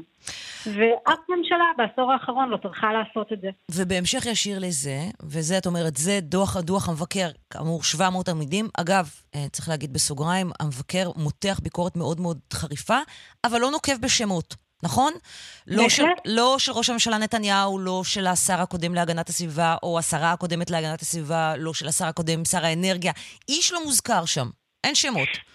מבקר המדינה בדרך כלל, אם אני לא טועה, לא מזכיר שמות בדוחות שלו, אבל אני חושבת שזה כישלון כל כך מתמשך שנוגע לכל כך הרבה גופים, כולנו מכירים היטב את האחראים. יש לנו כמובן את ראש הממשלה נתניהו, שלאורך העשור האחרון הוא זה שהיה צריך לנצח על האופרציה הזאת. יש לנו כמובן את, את שטייניץ שהתגאה בזה שהמשרד שלו אה, עומד ביעדים ועושה כל מה שהוא יכול כדי uh, להוביל את ישראל לעידן של אנרגיה מתחדשת, ובסופו של דבר אנחנו מתרסקים על כישלון מוחלט. יש לנו את ישראל כץ, שאני לא בטוחה מה הוא אמר במשך כל העשור הזה בדיוק בעניין, אבל המשרד שלו לא טרח להניח תוכנית שמתייחסת לאיך אנחנו מתקדמים לתחבורה ציבורית ואיך אנחנו מפחיתים פליטות בסקטור התחבורה. Okay. אוקיי. אמ, יש לנו גם את אלקין, שלא השיג תקציב למנהלת האקלים, שהיה השר להגנת סביבה לפרק זמן בהחלט, מסוים, כן. נכון, okay. אוקיי. נכון. ומכאן אני... אה, רגע, אבל כן, אולי גם כדאי עוד משהו אחד, יש לנו גם את יאיר לפיד. יאיר okay. אוקיי. לפיד הוא גם נמצא בממשלה הזאת. נכון, שר החוץ. הוא לא קשור רק לממשלה הקודמת. אז איך הוא קשור? היה, כשהוא היה שר האוצר ב-2013, הוא ביטל תקצוב של תוכנית להתייעלות אנרגטית. אוקיי. אולי אוקיי. כדאי שיסביר לנו למה. כן, בדיוק. Uh, שעכשיו הוא בממשלה שלכאורה, uh, ועכשיו uh, אני חוזרת אליך, פרופ' עדי וולפסון, יום ראשון האחרון, הממשלה מאשרת תוכנית שהכותרת שלה זה 100 צעדים לטיפול במשבר האקלים. ראיינתי כאן את השרה תמר זנדברג, שהסבירה למה התוכנית הזאת באמת תשנה את המציאות הישראלית. האם התוכנית הזאת באמת תשנה את המציאות הישראלית? לצערי התשובה לא. למה? אבל בואו בוא נסביר קודם כל. אולי רגע מילה אחת על מה שדיברתם קודם. Mm-hmm. זה לא רק שכישלון ובין לא לעשות כלום לבין אפס, אנחנו באוברדרפט, אנחנו במינוס. לא עשינו שום דבר, ומשבר האקלים לא חיכה לנו. הוא רק הולך ומשפיע, והרבה יותר משפיע על מדינת ישראל. תסביר את זה אה, לאנשים ולכן... במובן שהם יבינו את זה, כי, כי אתה יודע טוב כמוני תראי, כמה זה קשה נכון. להבין משהו שאפילו שיקרה עוד שנתיים, אז בטח משהו אני, שיקרה אני עוד עשור. אני רוצה להסביר את זה בכמה מובנים. למשל, בוא נסתכל מה היה בחורף האחרון. אנחנו עכשיו בסוף אוקטובר עוד לא הגיע גשם. אה, וגשם יש לו הרבה משמעויות, כולנו יודעים כמה אנחנו צריכים מים. נכון שיש לנו התפלה, ואנחנו נראה לנו שהכל בסדר, אבל עדיין צריך מים במדינת ישראל. אבל למשל, כשהגשם כן בא, בחורף הקודם, כל פעם שבא גשם הייתה הצפה. הייתה הצפה. Mm-hmm. בתים הוצפו, לא עלינו אנשים נפגעו, רכוש וכדומה, וכל פעם זה נהיה חמור יותר. אז אם אנחנו נחכה שמשהו יקרה ולא ניערך למשבר האקלים למשל, אז שזה אחד הדברים שהממשלה החליטה עליו פעם, אבל לא עשתה כלום כדי שזה יקרה, אז בשיטפון הבא, או בגל החום הבא, ומה יקרה אם יהיה גל חום בקיץ? כולנו נפעיל מזגן, כי מה אכפת לנו מעלה יותר או שתיים, אנחנו בבית עם מזגן, ורשת החשמל תיפול. מה נעשה אז? זאת אומרת, זה, זה, זה איומים מיידיים, אבל האיומים האלה הם לא רק איומים מבית. אני רוצה אגב להגיד בהקשר הזה של להפעיל מזגן, שכולנו נפעיל מזגן, חוץ מאלה שלא יכולים להפעיל מזגן. נכון, כי או שהם נכון. כל כך עניים שהם אפילו האקלים... אין להם מזגן, או שהם כל כך עניים שהם לא שילמו את חשבון החשמל וניתקו נכון. להם אותו. את צודקת לחלוטין, גם משבר האקלים... שלא יכולים לשרוד את הטמפרטורות האלה. כן. גם משבר האקלים הוא משבר, שהוא משבר שיש לו סוגיות של רווחה, של אי שוויון וכדומה, בהחלט, mm-hmm. והנפגעים הראשונים הם אלה שהכי פחות משפיעים על המשבר. זאת אומרת, מי שמבזבז הרבה זה מי שיש לו, מי שנוסע, טס, אוכל וזורק, ובסופו של דבר הוא זה שגם יש לו יותר להתגונן, אבל עדיין אפילו עם זה יהיה קשה להתגונן כשתהיה פה הפסקת חשמל או יבוא שיטפון גם אם יש לך הרבה כסף. Okay. אוקיי. אבל אני רוצה גם לדבר על עוד, עוד מעגלים, למשל המעגל הכלכלי. היום מדינות העולם מבינות שמשבר האקלים כאן ועכשיו וצריכים לעשות משהו, מדברות על מיסי פחמן, ככל שנפלוט יותר גזי חממה, נצטרך לשלם על זה כסף. אם מדינת ישראל לא תהיה במשחק הזה, כשנרצה למכור לחו"ל, לא נהיה תחרותיים, ואז זה ייגע בכיס של כל אחד ואחד מאיתנו. זה נכון גם מבחינה ביטחונית. משבר האקלים אומר שגם מדינות על ידינו, אין מים, אין אנרגיה, יש הרבה בעיות, אז יש פליטים ויש מלחמות. זה נוגע בנו בכל כך הרבה מקומות, ולא רק איך שזה מצטייר לפעמים בטלוויזיה, וחלילה שזה לא חשוב, בדוב הקוטב שאין לו מה לאכול. אוקיי. זה ו... נוגע ביום-יום שלנו. ואיך כל זה בא עם, לידי ביטוי בתוכנית מהצעדים של אה, ממשלת בנט? אז תראי, צריך לומר שהתוכנית הזאת היא תוכנית ממוחזרת על ממוחזרת, נו, הנה, הנה, בשליפה. שם, הם ועל... שם לפחות הם ממחזרים. זה מצוין, אבל צריך למחזר פסולת. כן. שהמשרד ימחזר פסולת. דרך אגב, בתוכנית למשל יש... עדי, זה לא מחזור בדיוק. זה, הם פשוט לקחו, הם איגמו את כל נכון. מה שאי פעם כנראה נכתב פה לתוך מסמך אחד. לגמרי, זה ממש מהיקב. ומהגורן, בלי שום ראייה, אפרופו דוח המבקר, בלי שום ראייה מתכללת, בלי ש... אם המשרדים האלה, רק המבקר אמר עכשיו שהם אפילו לא יודעים מה זה כמעט משבר האקלים ולא הכינו כלום, איך פתאום יש להם תוכניות לכולם. אבל מה יש בתוכנית הזו? זו תוכנית בלי תוכן, למה? כי יש כותרת עם איזשהו תאריך ואפילו עם מספר, עם תקציב, שזה נפלא, אבל איך עושים את זה? הרי למשל, אם נסתכל על כותרת אחת שנוגעת למשרד להגנת הסביבה, לשרה שהתראיינה אצלך, פסולת.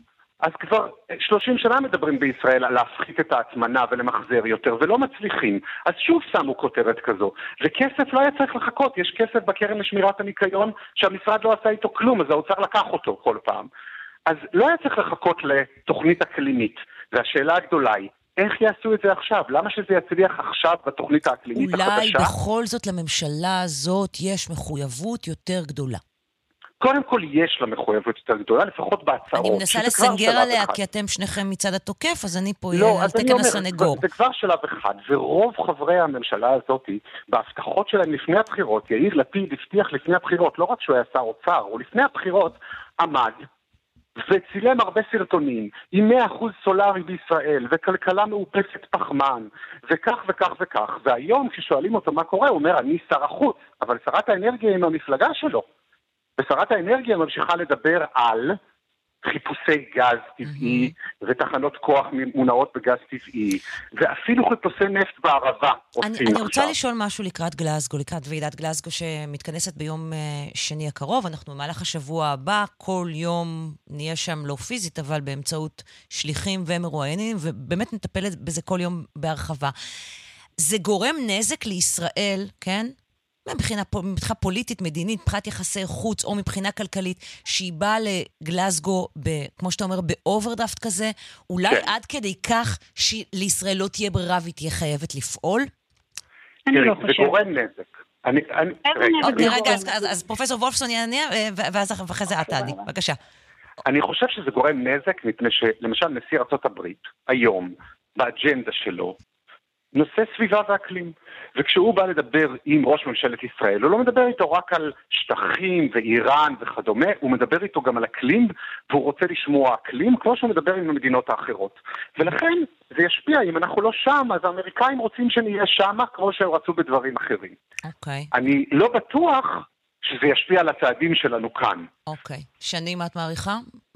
אני חושבת שמעבר לשיחות אה, סלון אה, בנושא הזה עם דיפלומטים פה ושם, אין לזה, אני ממש לא חושבת שישראל כלומר, מה, מה שנקרא תחטוף. בנט נהנה פשוט אה, להצטלם עם כל העניין הזה של קיימות ומשבר האנרגיה וגלזגו, ונוסע לשם עם שתי קודם עשרות. כל, גם אני ה- חושבת שלבנט יש הרבה מאוד מה להרוויח ברמה האישית מלעמוד על אותה במה כרגע עם מנהיגים מהמם. כמו ג'ו ביידן. אבל אה, בשורה התחתונה אני גם כן בטוחה שהנושא הזה עולה בשיחות בין בנט לג'ו ביידן, למקרון או לכל מנהיג אחר. אבל בשורה התחתונה ישראל, גם אם היא לא תציב שום יד, אני לא חושבת שהיא תשלם מחיר בינלאומי.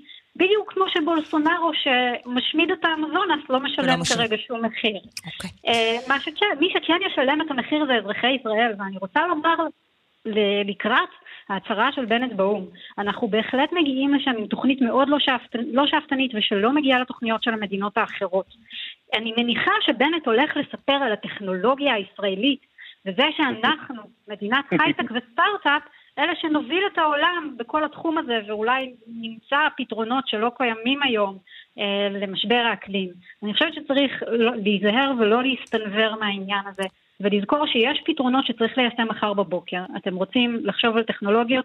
מצוין. זה לא פוטר אותנו מאחריות. אנחנו גם לא מובילים היום בתחומים האלה בעולם.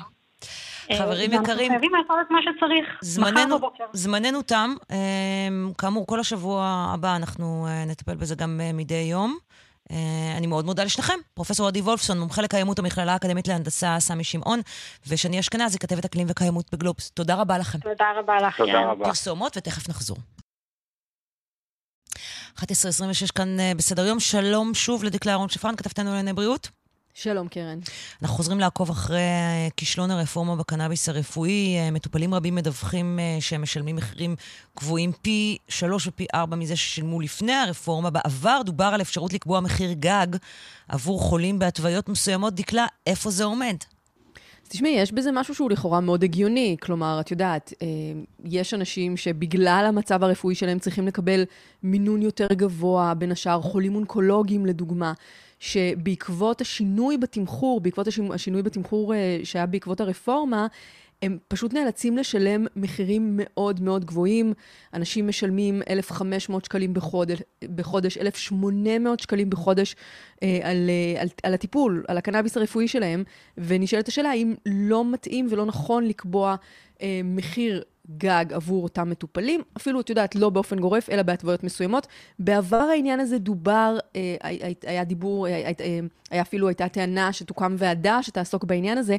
אנחנו אה, תכף נשמע קצת על מה שעובר על המטופלים, ואני יכולה לומר לך, נעשה ספוילר לסוף, שבמשרד הבריאות ובמשרד האוצר אומרים שיש ועדת מחירים hmm. שבוחנת את העניין, השורה התחתונה היא שלאחר בחינה מקצועית, הם הגיעו למסקנה שלא בשלה העת להטיל פיקוח מחירים על מוצרי קנאביס לא רפואי. לא בשלה העת. לא בשלה העת. איזה הגדרה יפה. וגם בעניין, בעניין ההתוויות, ככל שאנחנו מבינים כרגע, אין כוונה אה, לשנות את העניין, כלומר, כל המטופלים ימשיכו לשלם את אותם מחירים. קצור, תמשיכו נכון לסבול. לעכשיו. בוא נגיד שלום לסיגל.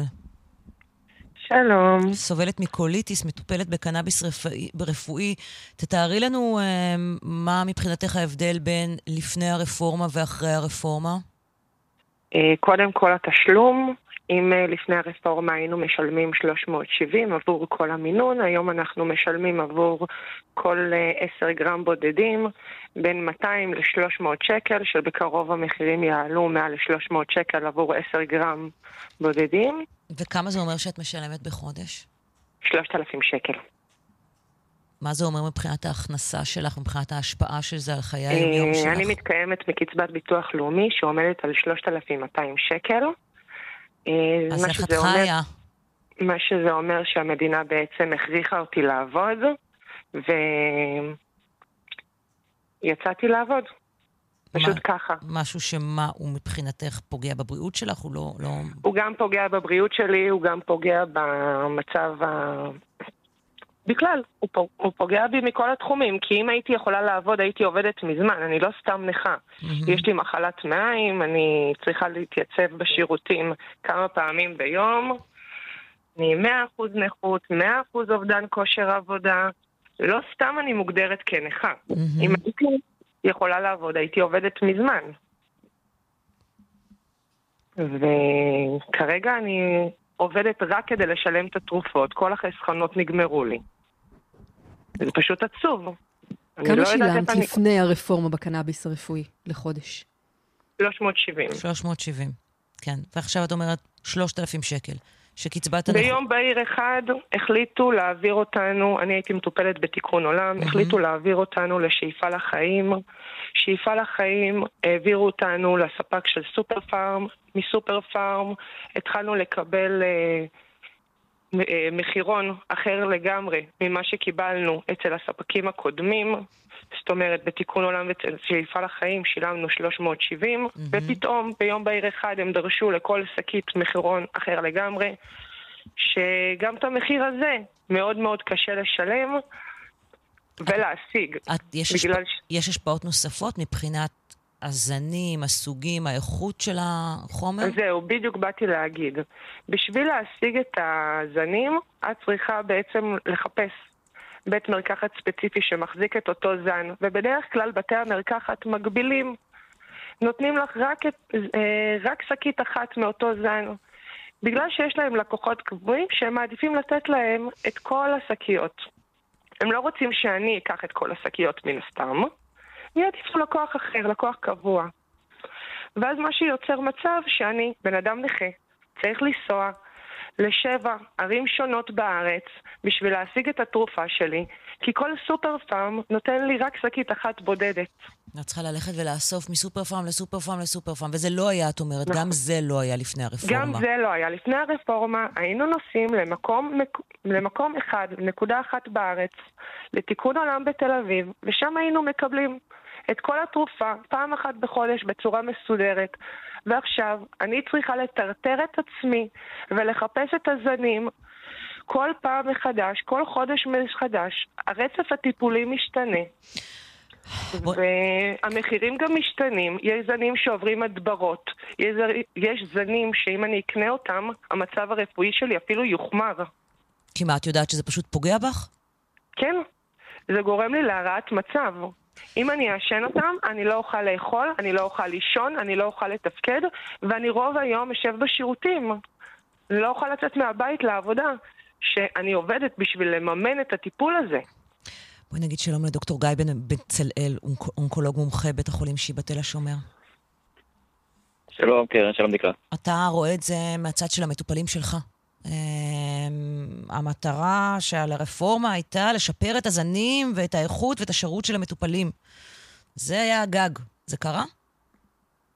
אה, אני חושב שבניגוד לפתיח שלך, אה, העת בשלה להגיד שזה לא קרה. אמ, אנחנו באמת אה, מתעסקים עם ענייני הרפורמה כבר שנתיים וחצי, אני חושב. זה נכון שבאמצע היה קורונה, או עדיין יש קורונה, וזה באמת הסיר את הקשב והיה קשה להתקדם, אבל בכל זאת היו הרבה התעסקויות עם זה בהתחלה, סביב באמת המחסור בזנים והמחירים המטורפים. אמ, ונזכיר שגם היה כן. צו של בית משפט, אה, בית המשפט העליון בשבתו כבג"ץ, שהקפיא את הרפורמה והחזיר לחלק מהמטופלים את הרישיונות הישנים. גם זה נכון, קרה. נכון, נכון, זה קרה, וגם כפי שאמרתם, אה, הובטחה ועדה שתורכב במשרד האוצר, כלכלה, בריאות, היו כמה, זה באמת אה, נקרא לזה שמועות שדיברו על אה, תקרה שתיקבע לקבוצות מסוימות של חולים, ביניהן חולים אונקולוגיים. דובר סביב תקרה של 500-550 שקל, שבאמת זה מחיר סביר, נקרא לזה, ביחס ל-370 ששילמו לפני. וכפי שנאמר פה, מטופלים, אה, גם מטופלים אונקולוגיים, מטופלים שלי, חולים מחלה פעילה וקשה, שמן הסתם לא עובדים, מתקיימים מקצבאות לא גבוהות, אה, לא, לא סביר שישלמו על טיפול שהמדינה נתנה להם וחשבה שמגיע להם 1,500 ו-2,000 שקל לחודש, אה, שלפני זה שילמו 370. תן, ו... תן לנו כן. דוגמאות, בלי לפגוע בפרטיות של, של המטופלים שלך. דוגמאות ספציפיות שאתה יכול לספר לנו עליהן. תראה, היה לי ממש אתמול מטופל צעיר, אה, אה, עם מחלה מפושטת, שנעזר בקנאביס לצורך אה, שליטה בכאבים המשמעותיים שלו. והוא מקבל 60 אה, גרם לחודש קנאביס, ששקית ממוצעת עולה לו, תלוי בדיוק בזנים שהוא מקבל, אבל עד 300 שקל לחודש. זאת אומרת, הוא משלם 1,800 שקל לחודש רק בשביל לטפל בכאב עכשיו אפשר להגיד, אל תיקח, זה לא תרופה, אה, תיקח במקום זה מורפיום וכאלה, אבל הוא מסתדר בלי מורפיום בזכות הקנאביס, אה, ויש בו יתרון גדול בשבילו. אני לא אחד שאומר שקנאביס עוזר לכולם, אבל יש לי בהחלט מטופלים, והוא ביניהם, שקנאביס מאוד עוזר להם, והוא לא במצב שהוא יכול אה, לעבוד. למה המדינה. דוחפת אנשים לתרופות נרקוטיות בכזאת קלות ומקשה עליהם כל כך לקבל קנאביס? תראי, היא לא מקשה עליהם לקבל קנאביס, וכולם מקבלים, זה בדיוק האבסורד. הם כולם מקבלים בקלות קנאביס, מקבלים בקלות לא, עד 60 גרם. אוקיי, במרפאות כאב זה לא ככה. אולי באונקולוגיות, כן. נכון, לא, באונקולוגיה זה, זה קל לקבל, mm-hmm. וזה קצת מגביר את האבסורד, כי אם המדינה כל כך אה, בקלות נותנת וגם אה, מאפשרת מיונים שהם יחסית גבוהים, של 60 גרם ולפעמים יותר בחודש, אה, אז זה לא סביר, מנסים מקל בגלגלים מצד שני. זה לא שמטופל רוצה לקנות את עצמו, יש לו רישיון שנופק על ידי המדינה. אה, ולכן אה, אחריות המדינה לדאוג שזה יהיה נגיש. אגב, אם המדינה תרשום לו מורפיום לכאבים, כמה זה יעלה לו? אה, זה בסל. תרופות נרקוטיות הן בסל, יעלה לו סכומים נמוכים מאוד עד אפסיים, חולים אונקולוגיים למשל כמעט לא משלמים שום דבר. זאת אומרת, חולה אונקולוגי יכול לקבל כמעט בחינם מורפיום ונגזרותיו וסוגיו לשיכוך כאבים, אבל על הקנאביס הרפואי הוא יצטרך לשלם 2,000 שקל. נכון, וגם צריך להגיד שקנאביס רפואי, אה, כאמור, לא עוזר לכולם, אבל אנשים שהוא עוזר להם, זה לא רק לכאבים, הוא משפר הרגשה כללית, מגדיר תיאבון שהרבה פעמים חסר, אה, זה, זה מעבר לכאב. דוקטור בן בצלאל, אתה מתוך המערכת, אתה רופא. אתה, אתה, אתה מן הסתם נמצא בקשר, אתה שומע. אתה יכול להסביר למה משרד הבריאות מתנהל בצורה הזאת? האמת שאין לי הסבר. אני, אני חשבתי, אה, אני חשבתי שזה בדרך לפתרון עם הוועדות שהובטחו, הנחתי שזה נפל בגלל הקורונה, אני לא יודע בדיוק אה, להסביר מעבר לזה. אני חושב שעכשיו אבל זו הזדמנות אה, בהחלט לתקן, במיוחד עכשיו שיש לנו איזשהו שקט, אה, מתחיל שקט מסוים בקורונה. דקלה, את רואה משהו, איזשהו כיוון? שדברים כאלה אכן אנחנו- הולכים לקרות, או שלא? התש- התשובה היא ש... התשובה היא לא. אני- התשובה היא לא, כן. תשמעי, אנחנו פנינו כמובן גם למשרד הבריאות וגם אה, למשרד האוצר, שם אה, בעצם מסרו את ההודעה הזאת. ועדת המחירים הבין-משרדית המשותפת למשרדי הבריאות והאוצר היא הגורם המוסמך להמליץ לשרים על הטלת פיקוח מחירים על מוצרי הקנאביס. היא החליטה לפני מספר חודשים, כפי שציינו מקודם, כי לא בשלה העת להטיל פיקוח מחירים. לצד זאת, תראי מה הם אומרים, הוועדה החליטה להמשיך לעקוב באופן רציף אחר שוק הקנאביס לאורך זמן. עד להתייצבותו. כי מה הם לאור המידע חושבים, שהצטבר שפתאום וייבחן, המחיר ניתן יהיה? לבחון צעדים נוספים. הרי הרעיון... כלומר, הזמן שעבר מאז הרפורמה לא מספיק, כמה זמן עבר מאז. שהרפורמה נכנסה לתוקף? תזכירי לנו. 2019. 2019. מאי 19. מאי- מאי 19, אוקיי. אנחנו כבר יותר משנתיים בתוך הסיפור הזה. אנ- ה- בת- בשנתיים האלה לא התפתחה תחרות בשוק הקנאביס, כן? בשוק הקנאביס הרפואי, והמחירים... שעליה בעצם בנו כדי כן, שהמחירים ירדו, בדיוק, אבל כן. זה לא קורה. כן. ובואו נחזור ונאמר, שוק התרופות זה לא שוק שמתפתחת בו תחרות. אין תחרות אמיתית בבריאות. כשיש ביקוש קשיח למשהו, אז הספק יכול להעלות את המחיר כמה שהוא רוצה, כי לאנשים אין ברירה אלא לשלם.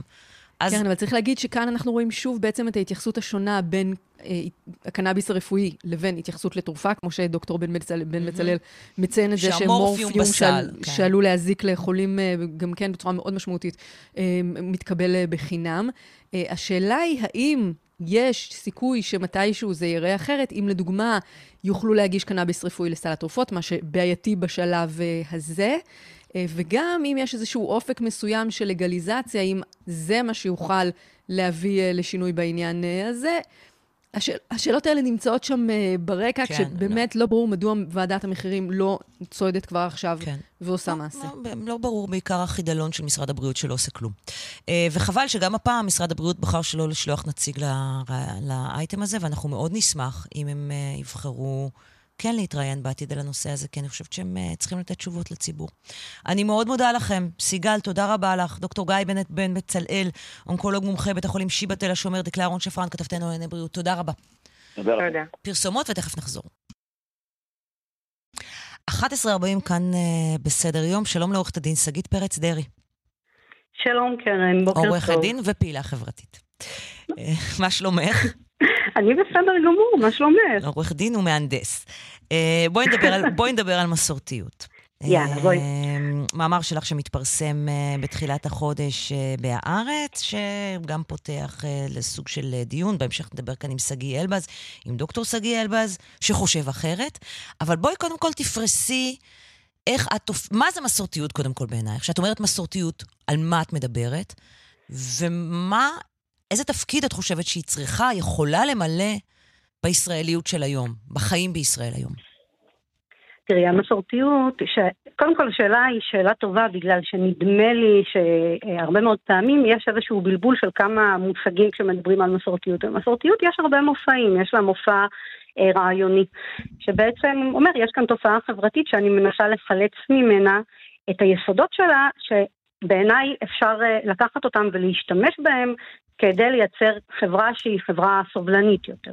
יש את המסורתיות כתופעה ממשית אה, סוציולוגית, ואז כמובן לא כל הפרטים של אה, אותה מסורתיות מתנהגים בדיוק באותה צורה, אלא אנחנו מדברים על תופעה שהיא כללית יותר. אבל מה זה מסורתיות בעיניי? מסורתיות בעיניי זה יכולת לקחת אה, כמה עולמות ערכים, שבאופן אה, רגיל, או איך שאנחנו, או איך שאנחנו התרגלנו לחשוב עליהם, הם לכאורה סותרים אחד את השני, ולעשות ביניהם חיבור אה, שמבוסס על איזושהי בחירה של מה אנחנו לוקחים מכל העולם. ואני אני אסביר למה אני מתכוונת.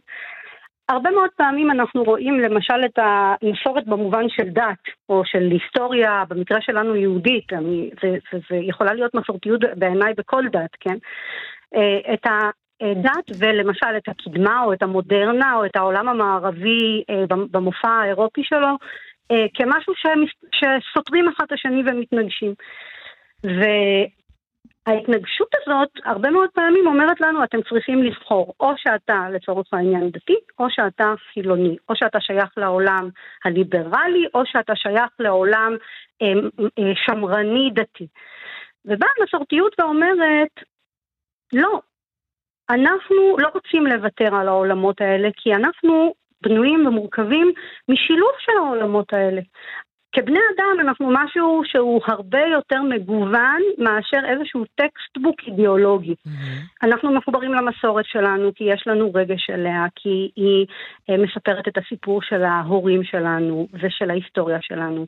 ויש בה דברים שאנחנו אוהבים, אנחנו אוהבים לשבת יחד בשולחן החג או בשולחן שבת, ו- והמשפחתיות ש, אה, שמוכלת במסורת היא יקרה לליבנו.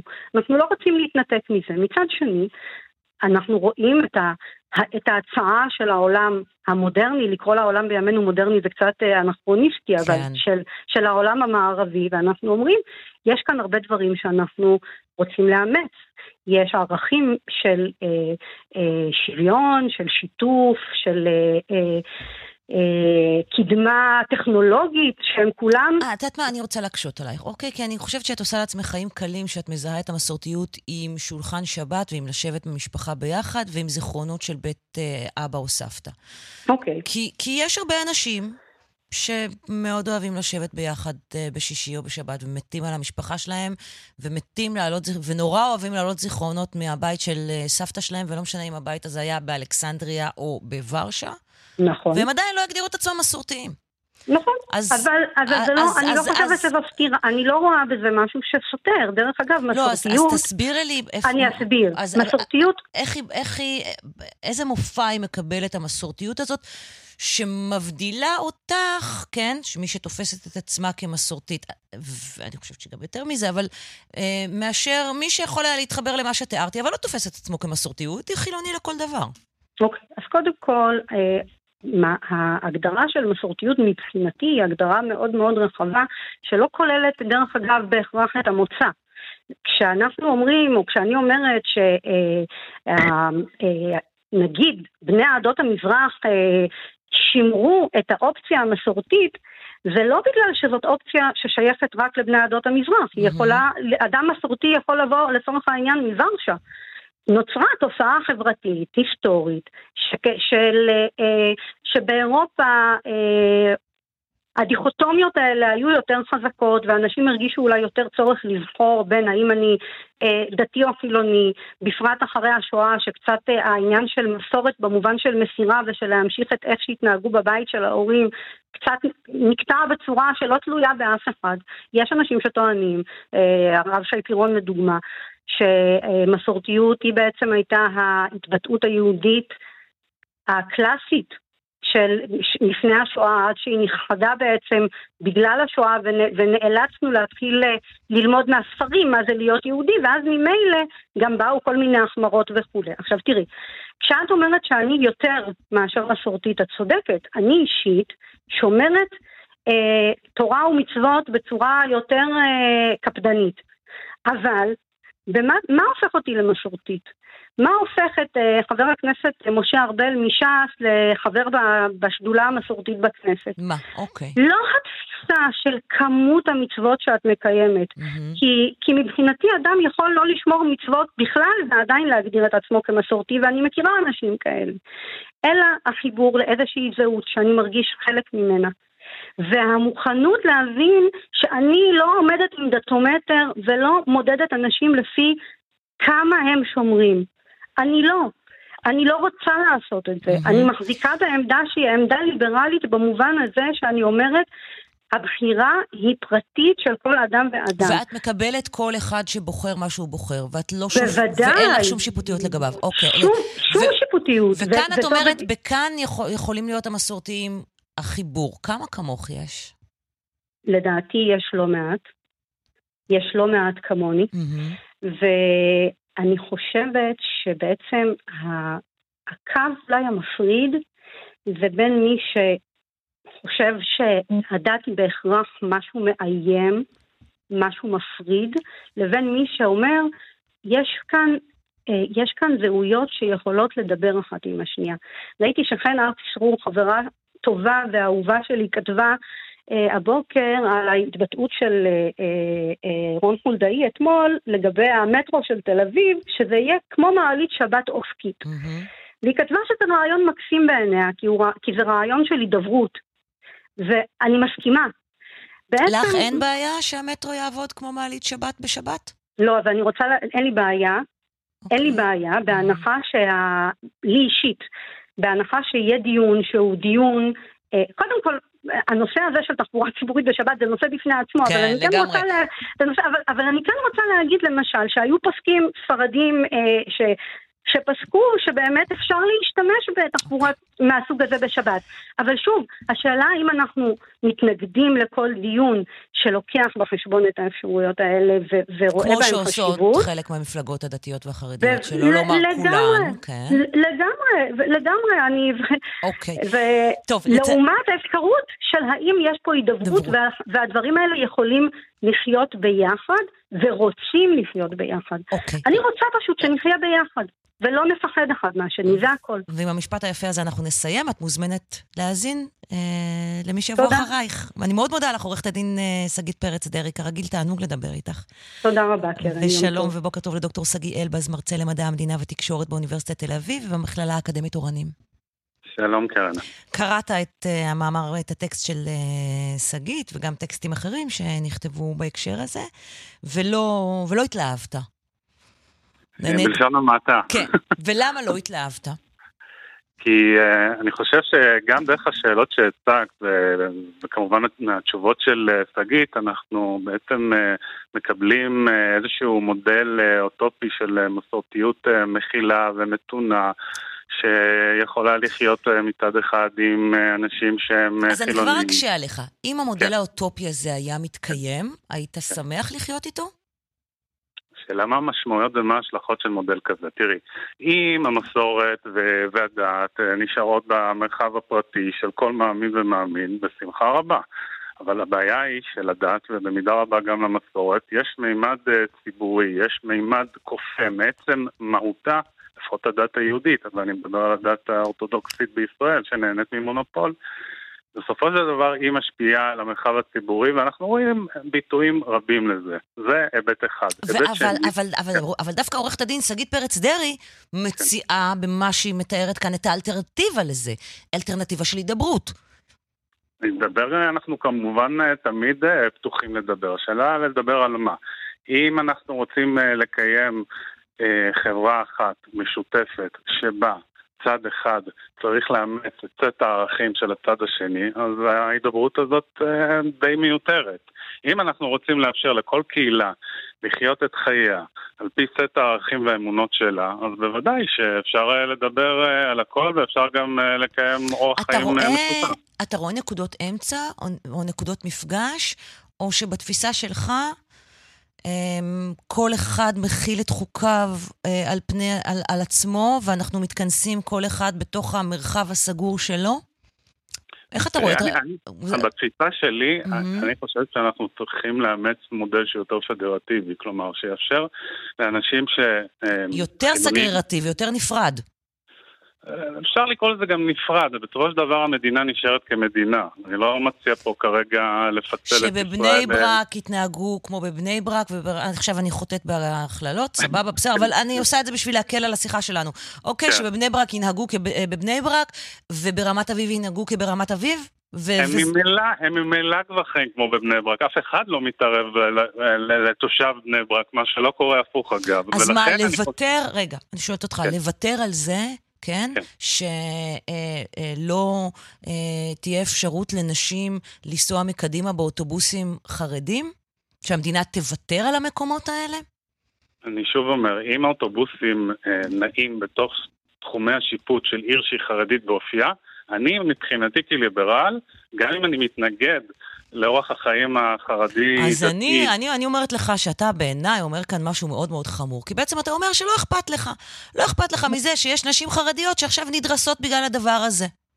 לא, חס וחלילה. אני אה, אשתמש בכוח הפוליטי שיש לי וכמובן באמונה החילונית שלי כדי להילחם בתופעות כאלה, אבל אני ברמה האישית לא יכול לכפות על בן אדם לחיות באורח חיים שונה משלי. כן, אבל זה, אתה, אתה מדבר פה על חברה שלמה, שבמסגרת המנהגים שלה פוגעת בקבוצות בתוך, בתוכה.